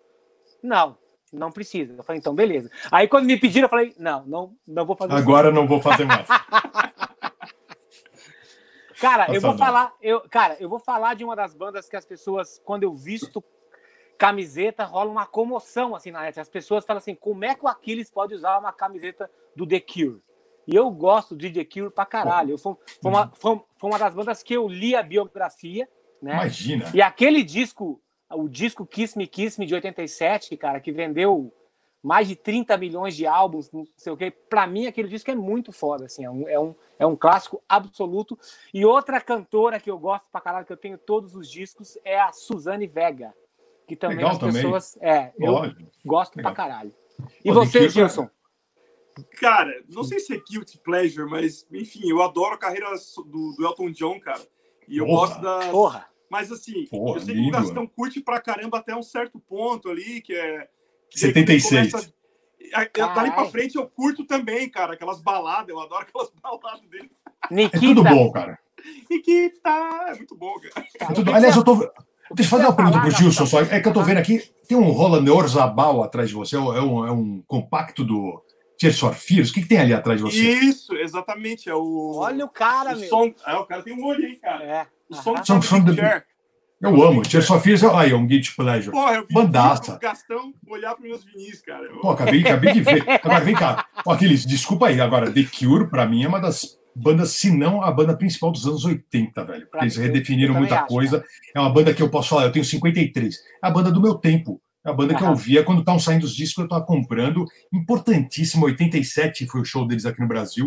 Fiquei arrepiado o show inteiro, cara. Bandaça. Isso aí não é Guilty Pleasure, não. Isso aí é. Robert Smith Então, sabe o que tá fazendo, cara. Cara, só, só para você ter uma ideia, quando eles lançaram, deixa eu te mostrar isso. Se empolgou. Empolgado, então isso que é bom, cara. Esse é o Eu melhor sou, de. fã que, eu sou fã que vai e compra o box, entendeu? Desse último Boa. filme.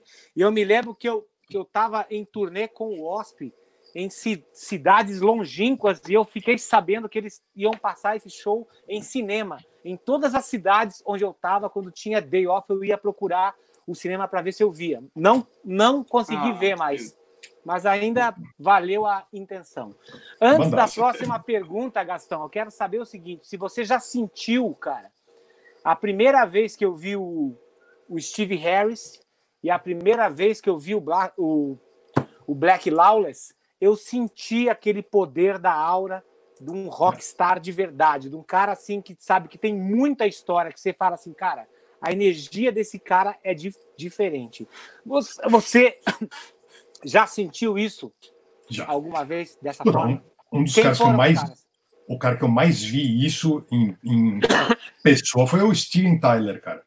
Steven, Steven Tyler chegou. Tyler? O Steven Tyler ele- ele- tinha um monte de gente esperando, a gente almoçou, passeou de ultraleve, foi um. Passei o dia com eles. A hora que ele chegou, é impressionante, meu. É impressionante como o cara tem uma aura ali que é gigante, carisma, saca? O cara chegou Aham. cumprimentando todo mundo. Outro cara que eu, que eu entrevistei também, que foi. Que é um carisma inacreditável, que ele estava chegando e todo mundo falava dele, era o Bruce Springsteen, cara. Aham. Nossa, The Boss, The Boss, The Boss, o carisma que o cara tem é, é inacreditável como as pessoas amam ele, cara, né? Então aham. tem, nossa, é, você sente, cara, quando o cara tem alguma coisa. É o que eu falo com a minha mulher, assim, a gente, você vê um espetáculo de dança, todo mundo fazendo a mesma coreografia, mas sempre uma pessoa se destaca, né? Por É quê? verdade. Tá todo mundo fazendo a mesma coreografia, mas é isso aí, é A inexplicável. interpretação, né, o jeito, né, os movimentos, isso, cara. tal, tudo. É foda.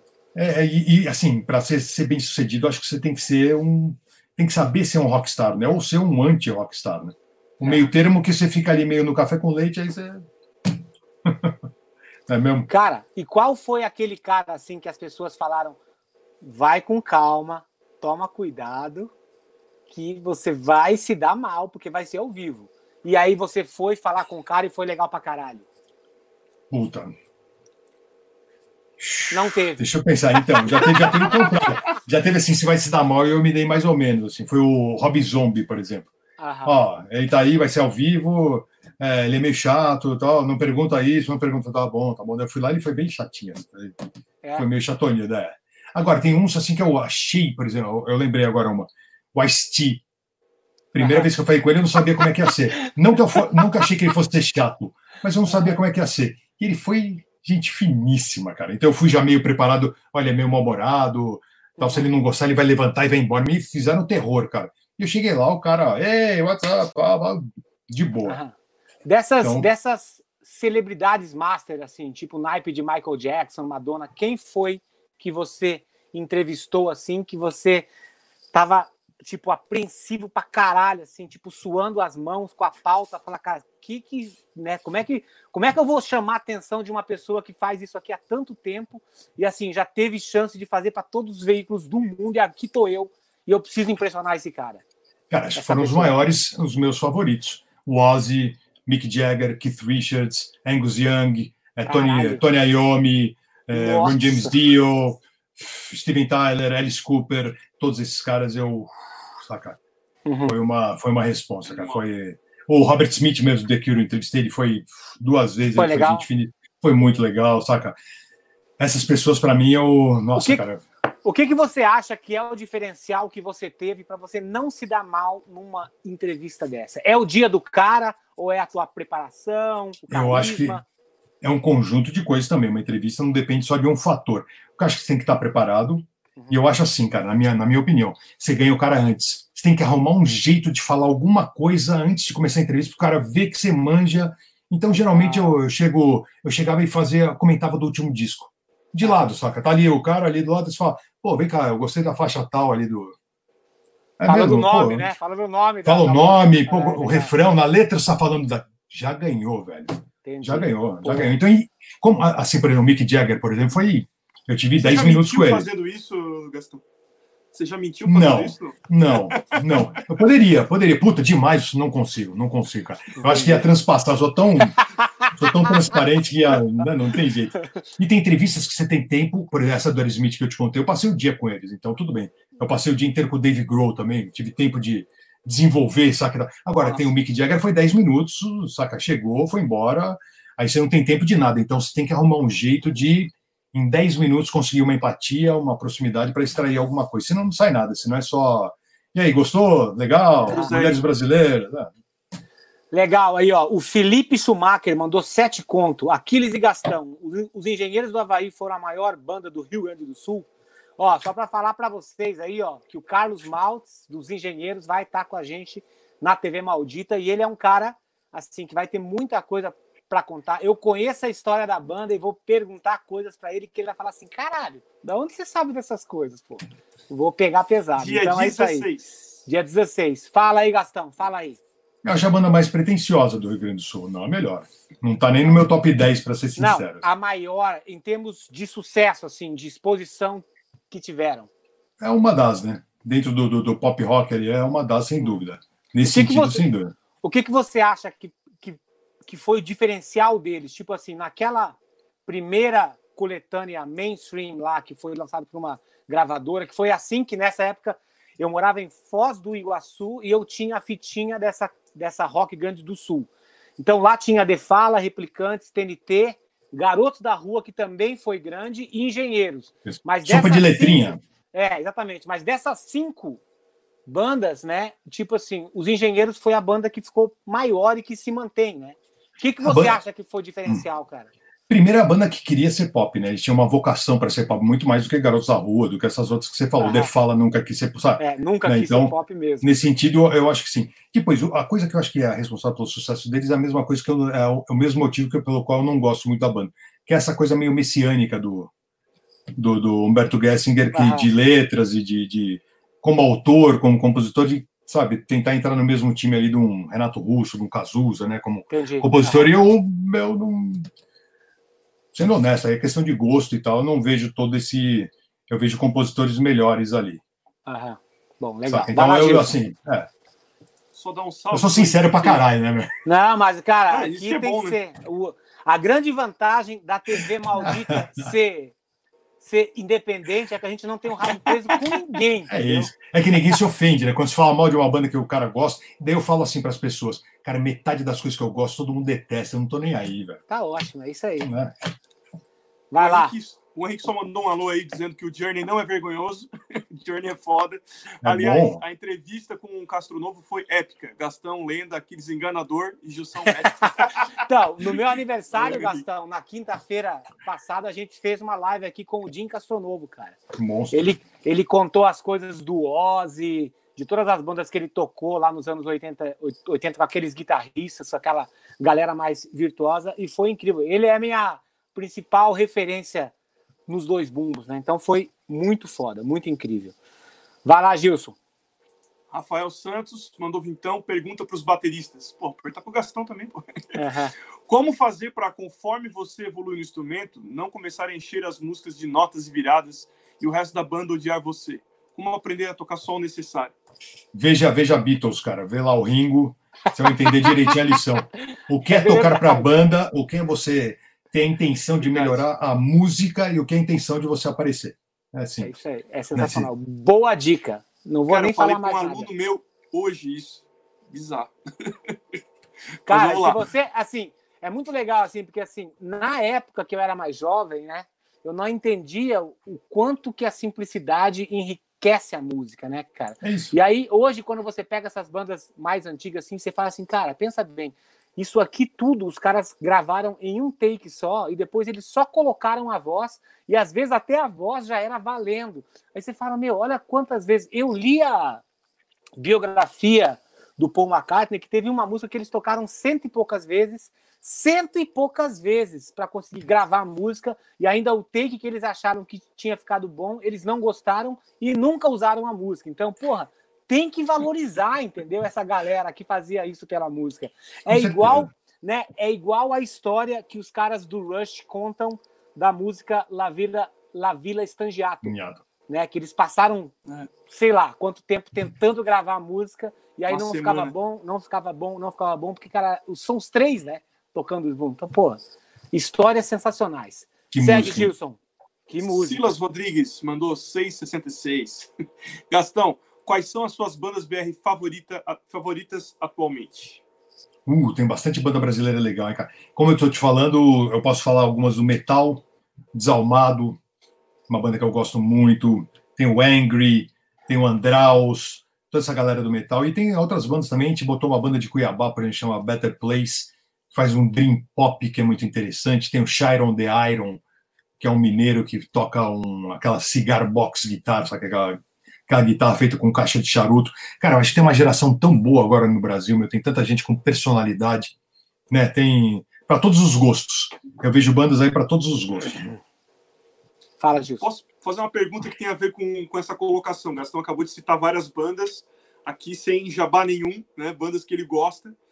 Como é que você vê, Gastão? Ah, não sei se você concorda ou discorda, né? Eu vou largar para vocês como é que você vê as mídias, hoje até mesmo no YouTube, que se utilizam de, de cobrar dos artistas novos para ter uma exposição? Você acha que isso é legítimo? Por exemplo, uma banda cobra para tocar, não é legítimo que você cobre para fazer o seu trabalho de divulgação? Como é que você vê isso? Ah, esse contrato é uma assessoria, né? Está fazendo um outro tipo de serviço, não, não seria o meu serviço. Eu não faço assessoria de banda, eu toco as bandas que eu realmente acredito. Então, eu acho que cobrar, para mim, tiraria todo o meu mérito, por exemplo. A gente está tocando bandas novas agora no programa, a gente não monetiza os vídeos, porque não é nosso interesse. O meu interesse é botar lenha na fogueira e ver a coisa acontecer.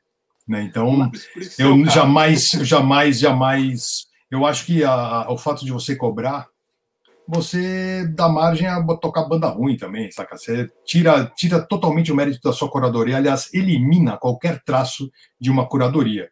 Que a curadoria passa a ser o dinheiro, pagou, tocou, você não precisa de um curador, aí pode ser, bota um executivo lá, vai dar na mesma, né? Cara, e já, e já teve banda, Gastão, que chegou até você e falou: Cara, vem cá um pouquinho, quero te falar uma coisa. A gente quer divulgar isso aqui, a gente quer fazer isso aqui. Você não consegue fazer um jabazinho aí? Eu te dou uma grana, te dou uma permuta, uma coisinha aqui. Já teve Posso... isso contigo? Meu, vou te falar a real mesmo. Acho que eu tenho essa cara aqui. Não chegar, porque sabia, primeiro, eu convidei bandas eu estava falando com o Claustrofobia, eles tinham uma demo, eles foram me levar a demo, eu levei eles no programa, só que eu era assim, cara, eu, eu tive espaço e a coisa que eu mais queria era compartilhar esse espaço, porque o espaço não era só meu, né, o espaço de uma cena não é o meu. Então eu sempre tive isso em mente, cara. Então eu sempre achei assim, para mim era a, a, popular meritocracia. Gostei dessa banda, levo no programa, toco o clipe, toco na rádio. Sacou? Meu critério é esse, é gostar e apostar, porque eu acho que de uma certa maneira, eu fazendo isso, eu vou estar tá dando gás para eles continuarem tocando e subsistindo e, e tentando, sacou? Então, uhum. acho que isso é muito mais importante que dinheiro, do que qualquer outra coisa. Respeito, se dá respeito, dá espaço, né? Cara, então, acho teve, que é isso que precisa. Você teve alguma situação na época da MTV que a direção chegou e puxou a tua orelha, ó, isso aqui você não pode fazer, você tem que trazer bandas mais assim, tem que dar mais mídia, tem que ter mais... Tem que ser tem que ser metal, mas tem que ser pop. Ou você tinha 100% de, de, de autoridade de quem você colocava lá? Eles tinham, eles, eles sabiam que eu tinha essa responsabilidade, mas eu levei bandas, por exemplo, eu, eu tenho um exemplo, é, os Mussarelas, que era uma banda de hardcore, que eles eram zoados mesmo. E eu levei no programa fazer uma entrevista ao vivo e eles ficaram tirando meia, jogando meio no outro e não falaram nada. Aí o pessoal falou: vem cá, meu, para trazer isso aí, não, aí, aí não precisa. E eu dei uma puta, eu dei um esporro no, na banda, porque eles, eles pediram espaço. Eu falei: pô, vocês me pedem espaço e fazem essa palhaçada, faz palhaçada no show, não na TV. Sacou? Então aí, aí eu tomei um esporro, porque aí falaram: ó, maneira aí, vê direito quem está trazendo, porque não é para qualquer um também, né? Não dá para virar a casa da mãe Joana. E aí eu aprendi a lição e falei, bom, tudo bem, serei bem mais responsável agora na, na, nas escolhas. Gilson, tem mais três chats aí, ó. Vamos lá. Silas, né? É isso. Silas Rodrigues, cincão. O que falta para termos um novo Angra ou um, um, novo Sepultura na cena, em, questão, em questões de popularidade, né? Tá, é difícil falar, né? Aprender. Essa eu quero é, aprender. se tivesse a fórmula, se tivesse. Não, o que falta agora, o que eu tô achando, acabando a pandemia, as bandas estão com sangue nos olhos. Quem, quem sobreviver, é a banda que, as bandas que continuarem nativas e persistirem, elas vão estar com sangue no olho vão estar fazendo o máximo de shows possível. Então é a hora. O público vai estar ávido por show também, porque tá, ficou muito tempo em casa, vai querer sair. Eu acho que é aproveitar esse momento para a coisa pegar. Então é tocar muito, fazer muito show e o público tratar de prestigiar também, correr atrás também. Você acha que vai ter um gargalo, assim, Gastão, de todas as bandas querendo tocar nas mesmas casas? Vai ser difícil de agendar show? Porque isso foi uma coisa que até o Black me falou, porque a gente tinha uma tour e foi cancelada agora em setembro. Ele falou assim, cara, a gente não, a gente não conseguiu nem reagendar a turnê, porque as casas já estavam lotadas para o final do próximo ano. Mas isso é bom, né? Essa é a dúvida boa, né? Que nem a gente fez um programa agora de bandas novas. Cara, mas tem muita banda. Que bom, né? O problema seria se não tivesse as bandas, né? Então eu acho, primeiro, eu acho que não são todas as bandas que vão, todos esses músicos de que têm outras intenções, quer fazer sucesso só, quer fazer agradar as meninas e tal, não não vão se manter. Então as, as que vão ficar são as batalhadoras mesmo. E o que eu tenho visto cada vez mais no Brasil é o profissionalismo das bandas que é uma coisa que não tinha muito nos anos 80, então poucas bandas se aventuravam nisso, e hoje essa molecada vê as bandas como uma empresa. São muito mais organizados, tem material de merchandising, e tem, tem horário para ensaiar, tem um, saca, uma rotina a seguir. Essas são as que vão continuar, essas que vão fazer o sucesso. Quanto ao grande público, eu duvido, porque o, grande público gosta de outras coisas. Né? Hoje em dia, o público está voltado para um tipo de som que é antagônico ao que a gente gosta. Então, deixa o grande público lá, cara. Vamos no nicho mesmo. Tem gente pra caramba, meu. Tem milhões lá e tem milhões aqui também. Sensacional. Segue, Gilson, por favor. Altamir Granado, Cincão, Angra, Yes, The Palaces Burn, excelentes bandas. Pô, obrigado, Altamir, valeu. Não paguei para ele botar essa, hein? Acho que pagou, sim. Mas já... Abuso mas já de estrutura. Ouviram, abuso de estrutura. Mas já ouviram Motores Ácidos? Cara, não conheço essa banda. Não só, conosco. Só a banda ICT eu conheço. Acid Tree. Não conheço, também não ouvi, cara. Difícil também, né? A gente tá para assim, é difícil, né, cara? É, JJ Cincão. Gastão, fala sobre a entrevista do Kiss e por que os caras ficaram bravos com a gravadora. Ah, isso é fácil. Era um tributo que foi lançado no Brasil e eu tava com o tributo na mão. A edição nacional era uma capinha simples e parece que a edição americana tinha um, um encarte com 24 páginas, cheio de foto e tal. O, o Gene Simmons viu eu manuseando a cópia e no meio da entrevista ele falou: peraí, peraí, antes de falar aqui, deixa, deixa eu dar uma olhadinha. O que, que, é isso aqui, meu? Isso aqui estão tá, vendendo no Brasil, isso aqui é um, um engodo. Isso... Nossa, ficou, parou a entrevista. Ficou horrorizado. Ah, ficou putíssimo, chamou o pessoal da, da, da, da gravadora. É, foi por causa disso, que ele achou um absurdo, falou: meu, os fãs brasileiros têm o direito a ter o mesmo, mesmo né, padrão que o fã americano tem. Gostei dele, foi defender os fãs, cara, na verdade.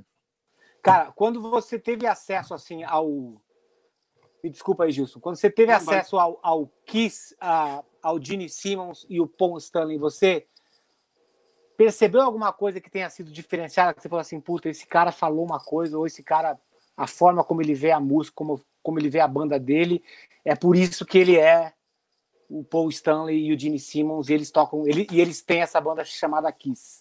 Cara, eu achei muito bem dividido ali, saca? Os dois têm personalidades ah, muito diferentes Então, um é o rockstar, é o Paul Stanley, comunicativo, engraçado, divertido, fala muito. O Gene Simmons é o administrador, Israeli, né, nasceu em Israel, aham, ele sabe aham. muito bem como negociar. ele é um cara. E assim, a melhor frase que define o Kiss para mim, todo mundo fala assim: as bandas queriam ser os Beatles, o Kiss queria ser a Coca-Cola. E faz sentido, cara. Eles foram a banda que melhor desenvolveu material de merchandising. É. Teve uma época que eu queria ter lancheira, você pode ter o caixão. Então, isso é coisa do Gene Simmons. E foi ah. isso que ele sacou, juntar, junto ao exibicionismo, aquela coisa do rockstar mesmo do Paul Stanley, não dava outra, cara. Né? Uma cara, banda fadada. Eu já vi uma entrevista deles, assim, daquelas entrevistas que dão errado, sabe? Que o Paul Stanley vai falar uma coisa assim, aí o Gene Simmons fala para ele assim, really? Aí ele volta atrás assim, e aí o, aí o Gene Simmons fala, entendeu? Ali, Eles ficam discutindo, né? Exatamente. Aí ficou bem claro ali, tipo assim, ei, esse daqui é o meu terreno, você não fala nada, entendeu? Cara, e qual. Vai, segue, Gastão, desculpa. Não, não, eu ia falar, porque já não são mais amigos, né? Muito, ah, há é. um certo tempo, né? Já estão já naquela. É tipo uma Mas, empresa, é o tipo de coisa assim. É, não são sócios. Sem, sem ele, né? Vamos nos juntar a eles, né? Basicamente é isso. É Cara, já, te, já teve alguma alguma entrevista que você ficou completamente sem jeito pela atitude dos caras entre eles, tipo numa situação dessas, assim, que você não sabe o que faz, fala assim, bom, vamos para a próxima pergunta, então? Eu já tive, agora eu lembrei uma, eu, eu, lembrei uma agora, mas foi por um outro motivo. Quando eu entrevistei Fred 04 do Mundo Livre, depois que Chico Sainz que Chico Sainz tinha falecido, eu comecei a falar com ele e ele começou a chorar, cara. Assim como ah. Jason Bohan também. Jason Bourne tinha acabado de tocar, e eu falei, puta, teu pai ficaria orgulhoso, ele ficou chorando. Nossa, caralho. E aí é aquela situação que você não tá muito preparado. Aí, o, Jason eu abracei ele, ele ficou, saca? Foi, foi um negócio assim, foi. Né, uma, comoção uma situação total. De, comoção ah. total. Daí eu também fiquei com lágrima no olho. Então foram, foram situações que eu não estava esperando, cara, nesse cara, sentido. Emoção na hora ali. Gilson, segue. Tem mais alguma aqui? Eu acho que não, cara. Tem? Não, não tem. Mas é que ah, você meu, tinha levantado. É, o meu comentário era, era um pouco relativo a antes ali que o Gastão estava falando da, da capa ruim ali do Kiss. Ele como colecionador, né, Gastão? Você encontra muita coisa assim nesse sentido do, do da, das versões brasileiras ou de algum outro país específico assim. Porque assim, ó, você é colecionador, eu sou um iniciante, né? E qual dica você daria para que colecionador não entrar em rascada assim, tipo, evitar comprar tal lugar ou enfim, qual qual dica você daria nesse sentido, assim? A hora que você pega um vinil importado e um vinil nacional, principalmente nos anos 70, 80, é uma vergonha, né? É uma vergonha. Toda a capa dupla, né? O gatefold importado aqui saiu como nacional, saiu como um disco simples. Todo disco que tinha encarte vinha sem encarte nacional, saca? É aqui era uma vergonha, era pouco caso. A impressão da capa, tem uns discos aqui que se eu te mostrar, você fala, não é, não é possível, cara, saca? Mesmo, eu tenho, por exemplo, Love Gun do Kiss, eu tenho a edição nacional e a importada dá até raiva, cara. Você fala, não, não. Não é, não é possível. Você... Então, eu acho que quem gosta de vinil, se puder, tenta comprar o disco importado. O som é melhor, a qualidade é melhor, porque eles investiam mais nisso, cara. O brasileiro parece que era. Sabe, quanto mais barato sair, melhor, né? O máximo de margem de lucro e o. Então, procura comprar disco importado, que é a melhor coisa que você faz. Né? Gastão, você é um daqueles caras que falavam assim: caralho, vou para Los Angeles, quero ficar um dia inteiro lá na Miba, da Sunset. E nossa, quero ficar lá o dia inteiro e você ficava lá horas e horas, horas. E a última saía... vez que eu fui para aí, saí com cãibra, cara. Caralho. Você já foi para o Japão, Oi? Já foi para o Japão? Não, ali, ali, ali seria a opção, cara. Ó, só para você, só pra você saber, Gastão, as, todas as vezes que eu fui com o Angra para o Japão, tinha uma loja lá chamada Disc Heaven, que o cara era muito fã do Angra. Aí a primeira vez que eu fui visitar ele, eu vi um monte de, de disco pirata lá do Angra, né? E aí eu peguei na cara dura assim, falei: "Ei, esse disco é da minha banda" e comecei a pegar uma cópia de cada um assim. E aí eu falei assim, ó, faz faz um preço disso daqui. Aí ele falou assim: "Pode levar, você toca na banda. Não precisa pagar nada". Aí ele me deu todos e a gente ficou amigo. Então todas as vezes que eu ia para lá, ele abria a loja para gente lá do Angra, às vezes a galera da equipe junto, depois do show, assim, tipo, perto das 11, meia-noite, só pra gente. E aí eu já avisava o cara, tipo assim, um mês e meio antes, ó, tô indo para aí, dia tal, vou estar tá aí, quero ir na loja. Separa tudo que você tem do Iron Maiden da época do Summer Time, pode pegar nas outras Puta, lojas que legal. também. Você falou que tocava no Iron Maiden também, não? Não, claro que não. Eles conhecem, né? Mas assim, cara. Lá não tem jeito. É. Fiz excelentes negócios com, com esse cara, a ponto de, de me abaixar e deitar no pé dele e ficar puxando e falando discount, discount, discount. E, e o japonês fica completamente errado, porque tem aquele não, não, negócio da submissão tal. Ele não, ele não pode ver um artista jogado ao pé dele. Então, essa é a dica que eu posso te dar. De você for pro Japão, se joga no pé do japonês. Vai ganhar um monte de. melhores descontos possíveis, cara. Ótima dica. Lá, lá desceu uma perdição, cara. Deus o livre, velho. Cara, e assim, qual foi assim o maior estrago que você fez na tua conta na hora de comprar disco ou CD de uma vez que você falou assim, puta, essa vez foi foda, gastei muito dinheiro? Ah, uma das últimas vezes que eu fui para Atlanta, que eu trabalhei no Grab lá, fiz alguns comentários do Grab. Eu fui numa loja que chama Fantasyland, os LPs em ótima qualidade, até 10 dólares, mas peguei, muita coisa, cara. Peguei, peguei isso aqui lá hoje, ó. Sensacional, cara. Pô, esse eu tenho, esse eu tenho também. Você tem? Tenho. Entendeu? Eu trouxe 130 LPs na mala, cara. Que? 130 LPs na mala. Eu deixei, eu deixei minhas calças, meu. Eu deixei. O cara olhou para mim assim e falou: Você tem certeza, cara? Eu falei, manda tudo aí, cara. Mas ele fez. Mas ele a mala foi parada, abriram, abriram minha mala. Fez, fez, fez. Não, e mesmo já era barato. O disco já era barato e ainda ele fez o pacotão. Foi meu. Ele falou, cara, a gente não faz isso aqui, você sabe, não, não costumam, né? Você não fica negociando, né? Não Mas o cara viu que era. Foi, meu, eu sou brasileiro, eu sou colecionador, quebra essa. Cara, foi foi um sufoco. Eu, eu não queria despachar os discos, tinha que levar na mão. Ai, cara, sério. Nossa. Mas você teve problema na hora de entrar no país? Não, porque a galera também sabe que você é o Gastão, né?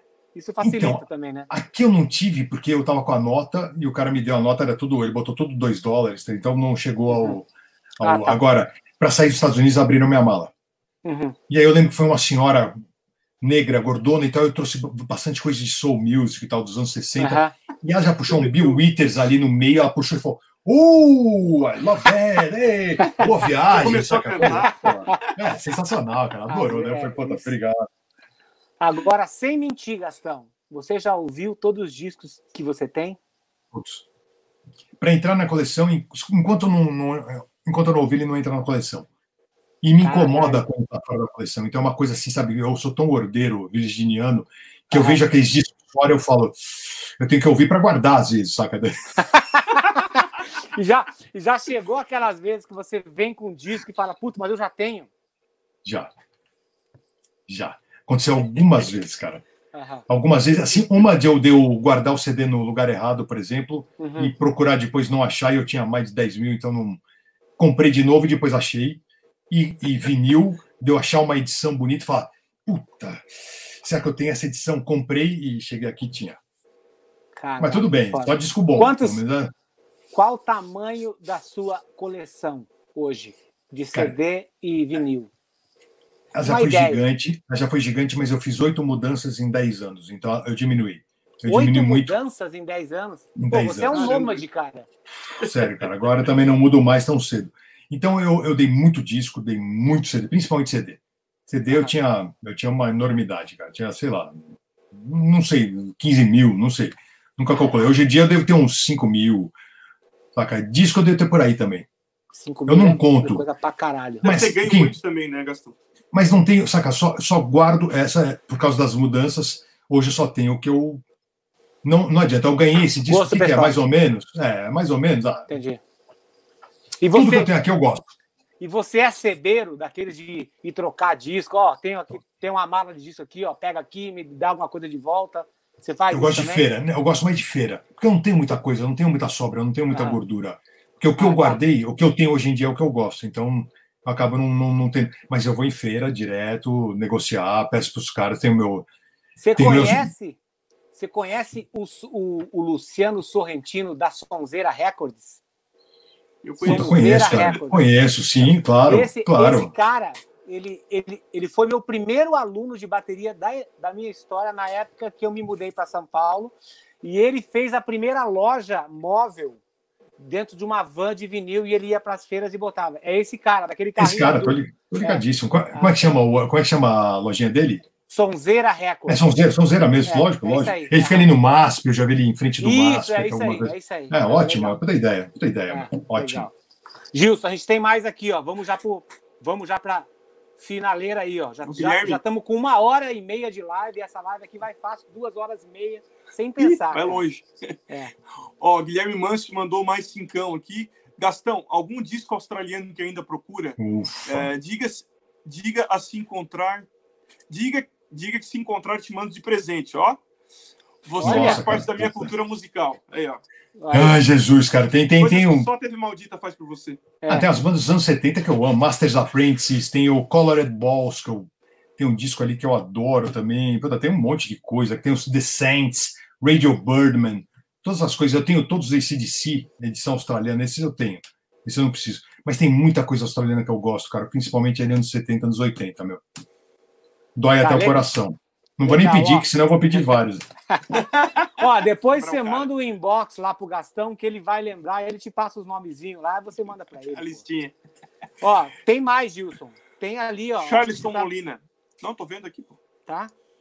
Não, tô. tem o Silas. Tem o Silas Rodrigues antes aqui, ó. Que tá na ordem. Ah, tá, peraí. Us, lá, usando esse espaço para divulgar as bandas Ego Absence, Prog, Power Prog e Beyond Chaos, Death Metal, dos meus amigos. Obrigado, Silas. Já investiu bem o teu cincão aí, ó. ó o, e, o WR Vieira mandou um dólar e 99 e falou o seguinte: valeu por tudo que você fez e faz pela cena, Gastão.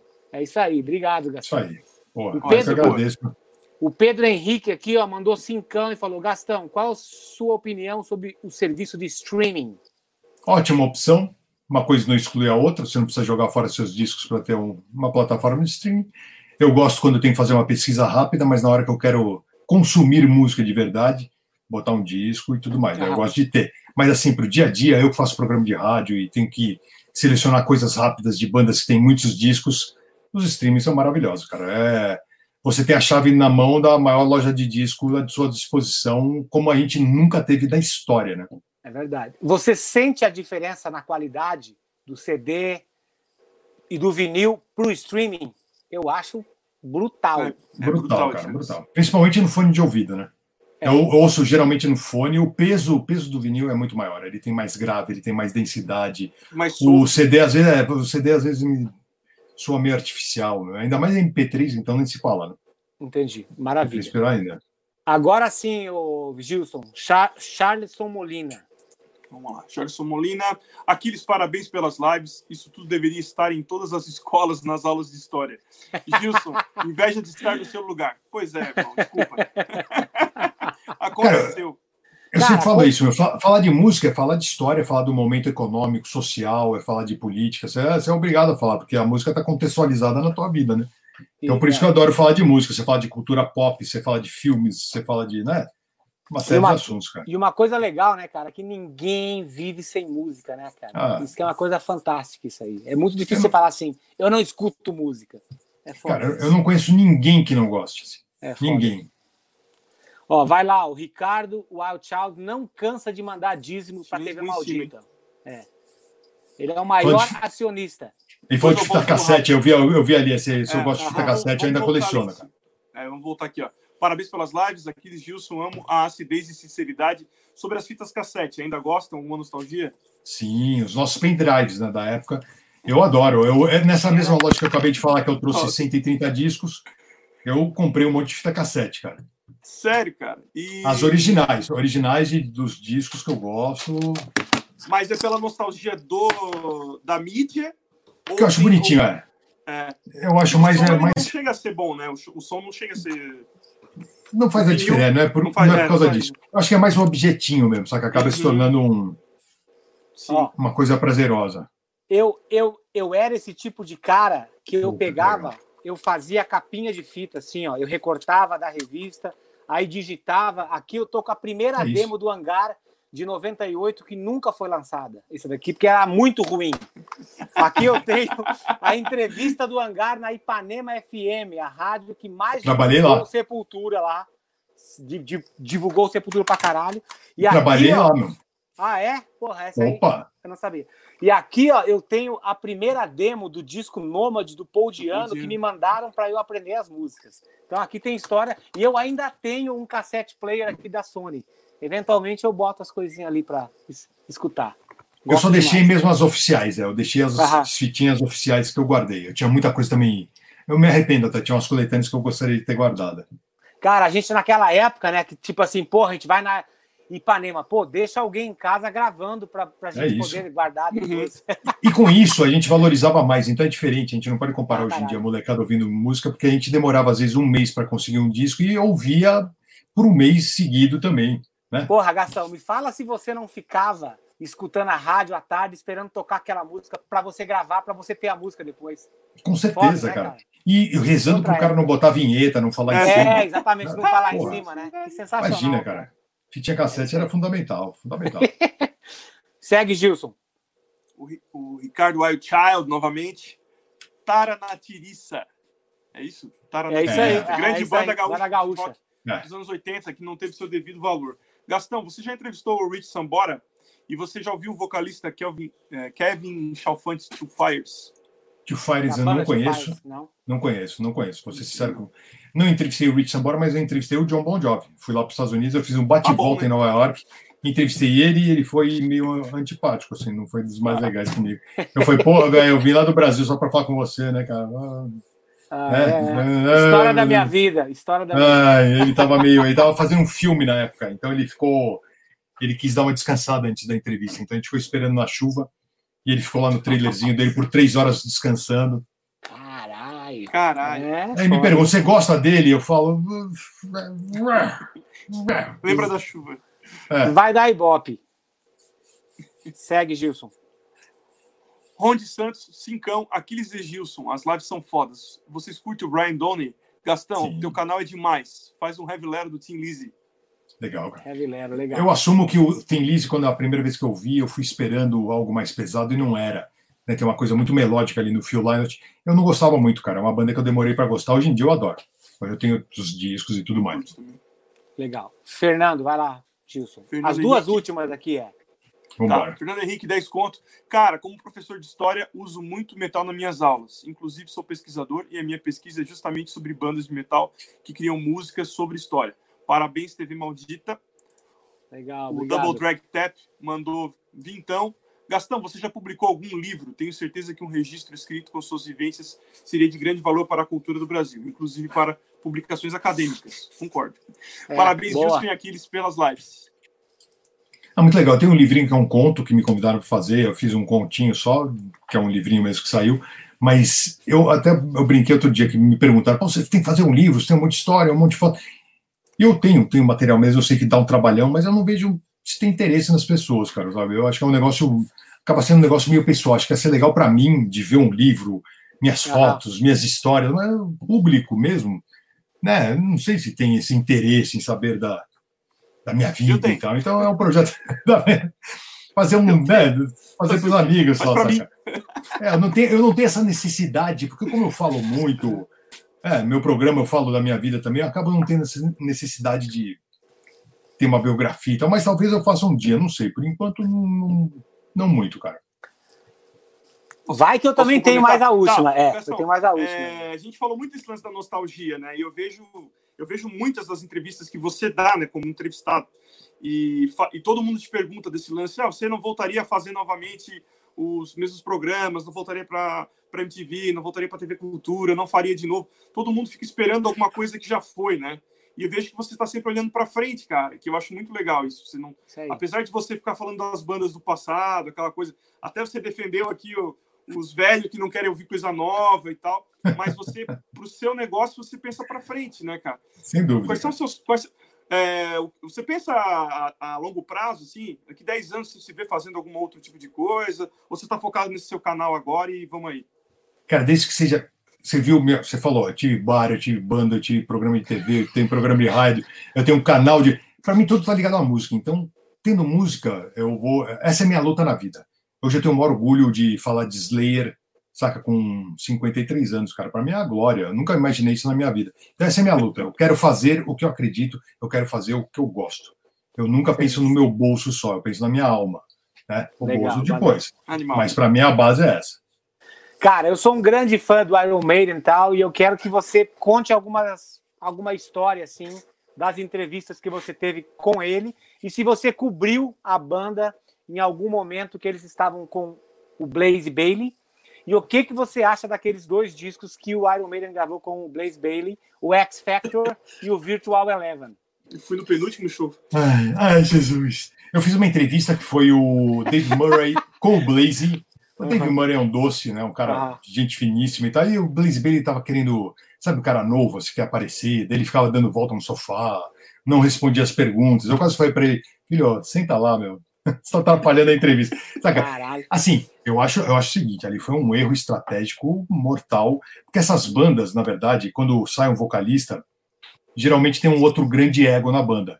E o cara teme contratar alguém que seja um maior que o mundo, né? Aquela... então as bandas erraram, Judas Priest errou, saca? O Black Sabbath errou, o não com o Dio, errou com o Tony Martin, né? E para mim Saca? Então é, é, é difícil, cara. é complexo. Assim. Você, cara. Eu você, acho que o Blaze foi um erro, foi um erro estratégico. Naquela... Os, né, que assim, o, o, o Maiden foi caracterizado principalmente com o Bruce pelo alcance vocal, pelas linhas melódicas poderosas, e o, o Blaze não tinha esse alcance e não tinha essa tradição. Foi um erro. Uhum. Você, então, naquela época ali, tipo, teve uma época que o, o Halloween foi empresariado pelos empresários do Iron Maiden, né? Você, você, não, você não acha que até o Michael Kiske ia ter sido uma, uma escolha melhor para aquela época? Por exemplo, tenho certeza ah. que ele ia fazer um papel muito melhor do que o Blaze. O Blaze não tinha o timbre, não tinha o carisma, ele era um cara sem carisma. Eu vi o show, que nem eu falo, sempre falo do Tony Martin, né, desses caras, que realmente falta carisma, e aí não se explica, cara. Né, é muito difícil você exigir isso do cara, não é culpa dele é culpa do Steve Harris que fez a escolha errada. Uhum. Não podia botar um vocal desse, uma banda daquele porte, tinha que ser melhor do que o Bruce. Né? Eles tinham, sei lá, eles deviam ter todos os vocalistas do mundo uhum. na mão, disponíveis, tá, dispostos qual, a entrar na banda. Mas qual que é o cara que você, que você gostaria de ter visto cantando as coisas do, do Bruce? Se você está tratando desse tipo de alcance e tal, tem alguns, o Michael Kiske, por exemplo, é um dos caras que poderia estar tá lá. Aí você tem que pegar um cara que tem esse esse padrão vocal que canta muito, e tem alguns caras aí que são muito bons, cara. Tem alguns, eu não penso, eu não penso nenhum, ninguém específico para a ah, banda. Tá. Saca? Você não tem um nome assim que eu gostaria de ver no Iron Maiden, porque eu eu gostava do Podiano e do, do, do, do Bruce. Então, ver mais um cara ali, para mim, já, já seria uma afronta. Assim. Demais. Assim. Mas se fosse manter a linha do Bruce, tinha que pegar um cara muito mais técnico, muito melhor do que. Né? Ou faz que nem o Deep Purple, tirou o Ian Gillan, botou o Coverdale, que era outro tipo de vocal, outra proposta, outra história. Né? Uhum. Aí, aí faz isso. O ACDC, Mas... sai o Boy Scott, entra o Brian Jones, outro tipo, outra história. Ou... Mas, mas você não acha que foi isso que o Steve tentou? Então, mas você ia lá no show, tinham duas músicas do, é verdade, é. do disco novo, né? O resto era tudo baseado no. no... Então, daí não adianta. É você, você tinha essa ideia, ou tocava o disco novo inteiro. Era o argumento dele, né? Não é que ele realmente fez. O ACDC, você viu, quando entrou o Brian Johnson, eles tocavam o back-back inteiro, o Fordose inteiro, e tocavam algumas músicas que, o, que ele adaptou. Então, eles erraram na escolha, na minha opinião. Maravilha. Gastão, cara, muito obrigado pelo teu tempo. Foi maravilhoso falar com você. Eu, eu, eu já queria fazer esse papo o Gilson sabe o quão feliz a gente ficou quando a gente Nossa. recebeu o teu aceite, o teu ok, porque a gente sabia que o papo ia ser incrível. então, pra, parceiro, para encerrar, eu só quero agradecer você por tudo que você tem feito pela cena. Se existe uma cena de, de rock e metal no Brasil, a gente sabe que a gente deve muito a você, que você foi um dos guerreiros que está com a espada lá até hoje, lá, dando, sabe, dando, dando espaço. E para finalizar, a gente precisa saber de um disco que você recomenda, um só. Sacanagem, da galera, é. E um filme que você acha que seja legal, assim, que tenha uma história forte com a música. História forte com a música? Puta, é. um, um filme que eu amo é aquele 24 Hour Party People, que a festa nunca acaba, ou a festa nunca termina. Essa é a história é um... do Gilson, história da vida dele. É a história do, da cena de Manchester, ali no final dos anos 80, começo dos anos 90. É um, é um filme muito legal, cara. Esse é um filme que eu recomendo para qualquer um, que não é uma biografia, mas ele retrata um panorama ali de uma maneira muito bem feita. A história nunca termina. E o disco, você quer que estilo, cara? Aí, se for. Não, um disco assim, maldita, você, né? se o, o cara tem que. O cara vai só ouvir esse disco agora, pro resto da vida dele o disco da vida dele? Uh, essa é uma pergunta muito difícil. É. Tem que pensar nos discos favoritos, cara. Um dos discos que eu levaria para a minha praia deserta, então, que seria o Quadrofínia do The Who. Eu acho que é um disco que, que tem que ter, cara, que é um disco que eu estaria satisfeito. Se eu só tivesse ele, eu ouviria ele milhões de vezes, como já fiz. Ó, agora, peraí, era para encerrar, mas o cara mandou uma pergunta que eu preciso pôr aqui, Gastão. Por favor. O Daniel Micolin, ele falou, Gastão, a tua emoção no teu vídeo de despedida do Neil Peart foi foda. É Abração, tudo. É. amigo meu, Miquelon. Miquelon, tá. Agora, você acha que o Rush arriscaria fazer uma turnê com outro batera? Só se for uma coisa por diversão. Eu duvido que eles queiram seguir uma carreira profissional. Eu vou te falar, que a emoção, você viu, tá falando disso. Cara, foi o único cara que eu chorei nos últimos tempos da música e já morreram vários ídolos, até o Leme, David Bowie, os caras que eu amo. O Neil Peart pegou para mim como se fosse meu amigo, cara, porque é uma banda que eu ouço desde moleque, com muito amor, sempre defendi, e realmente me mexeu demais. Eu acho que fechou, encerrou a história, encerrou a história de uma maneira muito bonita. Os dois o Gedli e o Alex Lifeson entenderam, aceitaram, não tem que mexer mais, esse baú não mexe mais. Bota lá o Portnoy, faz uma turnê tocando músicas do Rush, mas não é o Rush. Uhum. Deixa bem claro isso. Que nem o Queen fez com com Paul Rogers, que eu acho que não era Queen, sacou? Não, não precisa. Sacou? Faz um negócio meio. Mas, mas, voltar com a banda, ter um disco novo, com um novo baterista, eu, eu não faço. Mas, mas, você acha que o Queen é mais Queen com o Adam Lambert? Do que não. O... Não? O Adam, o Adam Lambert também foi um erro, porque ele é, é um cara que ele não tem a preocupação de cantar para o Queen, ele quer mais aparecer. Eu vou te falar, sabe quem seria o cara certo na época? Ah. Para mim seria o George Michael, velho. Caralho, é verdade. George Michael, para mim, teria o perfil total. Ele cantou, quando teve um, um, tributo ao Queen, ele cantou ah, Somebody to Love, e foi a melhor música, é. foi a melhor música da noite, cara. Ele era o cara que ia combinar perfeito, porque tinha essa, essa áurea do, do super, superstar que o Fred Mercury tinha. É ele seria muito mais legal do que o Adam Lambert. Adam Lambert é um moleque, né? Que não tinha a experiência necessária para ter a humildade ali. Né? Ele, ele foi muito caricato, eu achei. Ó, antes de. É. Manda essa daí então, vai, Gilson. Porque Manda embora. Tô, tô, tô, o, o cara mandou 54,90. Muito obrigado, hein? Pô, Gastão, no início dos anos 90, você me fez conhecer a banda do meu coração exibindo o clipe de Painkiller no programa Fúria Metal. Só queria agradecer. Valeu, sensacional, sensacional. Tem uma pergunta boa aqui, ó, do Marlon Alves, que ele mandou 10 contos e falou: Gastão, na sua opinião, o que os Beatles fizeram para ser grandes? Sendo que mais ou menos na mesma época tinham bandas tecnicamente muito superiores, como Led Zeppelin, Pink Floyd, Jimi Hendrix e etc. Essa é interessante. O público na época eu acho que não estava ávido por técnica, ele estava ávido por boas composições. E os Beatles, se você for pegar o cenário deles, eu acho que é isso que é importante, se pegar todas as bandas que tocavam na época, eles, eram, eles foram muito além na estrutura das músicas, no uso dos acordes, nas letras, no bom gosto, em ter três compositores bons. Era uma banda que deu um pau em todo mundo. Você vê, os Stones demoraram muito mais para desenvolver, o The Who demorou mais para desenvolver, os Beatles. É, eles tinham tudo, cara. A banda mais importante de todos os tempos. Não dá para comparar com nenhuma outra, né? Porque eles abriram as portas para as outras. Então, você fala de Led, Pink Floyd, todas vieram depois e todas amavam os Beatles. Então, é os Beatles são aquela banda que tua banda favorita amava. Né? É verdade. Então, os Stones, os Stones focaram muito mais no, no, no, rock e no blues e acabaram ficando com um som um pouco mais comum por muito tempo. Depois eles fizeram discos maravilhosos que eu amo, Stick Fingers, etc. Mas os Beatles, musicalmente, eles fizeram coisas que ninguém fez. E ninguém até hoje fez. É verdade. Tem que tirar o chapéu. É Gastão, te prometo que é a última. O problema. o pior, assim, o pior show que você viu, que você foi com uma expectativa e o som foi ruim, os caras estavam num dia ruim, não tocaram bem, e o show que marcou a tua vida, que você falou assim, puta que pariu.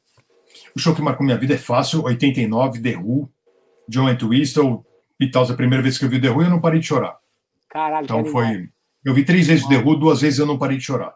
Caralho, então isso eu tenho certeza que pegou, cara. Eu já vi alguns shows que eu fiquei desapontado, eu não, não lembro nenhum assim de cara, mas foram shows que eu vi em lugares grandes, principalmente.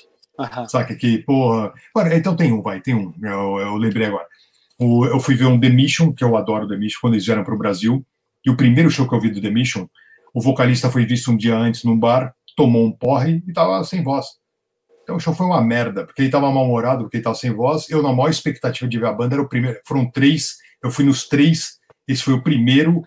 Eu fui com o coração aberto, ele tava mal-humorado, cantou três músicas, saiu do palco, acabou o show, eu fui para casa e falei, pô, vou, dar, vou vender os outros dois ingressos. Né? Falei, Caralho. Mas não, no dia seguinte eu fui, ele melhorou e daí foi lindo. Mas esse foi uma decepção, cara. Primeiro, eu tava com muita expectativa, que eu gostava muito da banda. Maravilha, então. Minha última, minha última. Tá, tá. dentro dessa aí, dentro dessa aí. Acontece com você, ou já aconteceu, da, de uma banda que você ficou muito brother dos caras, que você, assim, admirava eles pra caramba, aí eles se tornam seus amigos e você, tipo, percebe, assim, que parece até que você passa a perder o valor, assim, passa a não dar mais valor como você dava antes, assim, porque virou brother, não? Já Não. Isso, é, isso, é uma coisa que acontece muito no Brasil, né, cara? Acontece muito no Brasil quando a banda vem mais de uma vez num ano, as pessoas já desvalorizam. Eu não desvalorizo os meus discos ouvindo mais de uma vez, sacou? Eu acho que é o contrário, assim, cara. Eu acho que eu valorizo cada vez mais. Quanto mais velho eu fico, mais eu valorizo um show bom, mais eu valorizo os músicos, o papel, o trabalho deles, saca? Né? Eu acho que é questão de, de sei lá, mais maturidade, não sei. Algo nessa base. Gilson, quem é vai estar tá aqui com a gente amanhã, parceiro, às 10 da noite? Deixa eu botar a agendinha maldita Maurício aqui. Leite e Alaur Neves? Alaur Neves, exatamente. Duas lendas da bateria do Brasil. Esses caras, eles montaram bateria na época que estavam capinando aqui no Brasil, aqui ajudaram uma cena do rock nacional, anos 80 e 90. Então esse papo vai ser incrível. O Maurício Leite é um dos precursores nesses negócios de clínica de bateria, de workshop. Então o papo vai ser maravilhoso. Gastão, muito obrigado mais uma vez. A palavra final é sua. Dá um alô para a galera da TV Maldita e a gente se vê por aí, na cena do rock. Meu, eu quero agradecer o convite. Eu confesso a vocês que eu não gosto de fazer live, fiz meia dúzia aí, porque eu, nem, nem meia dúzia deu. Mas eu gosto muito de você, velho. Muito respeito por você. Sabia que era por uma boa causa, então juntou os dois, cara. Sua pessoa, mais uma boa causa, fiz com o maior prazer. Sei que vocês amam música também, outro fator também que eu adoro papear sobre música, por isso que a gente vai se estendendo por aí. E agradecer mesmo, cara, agradecer todo esse carinho que vocês me deram, as perguntas boas, e falar com quem gosta de música, com quem compartilha das mesmas paixões é sempre um prazer.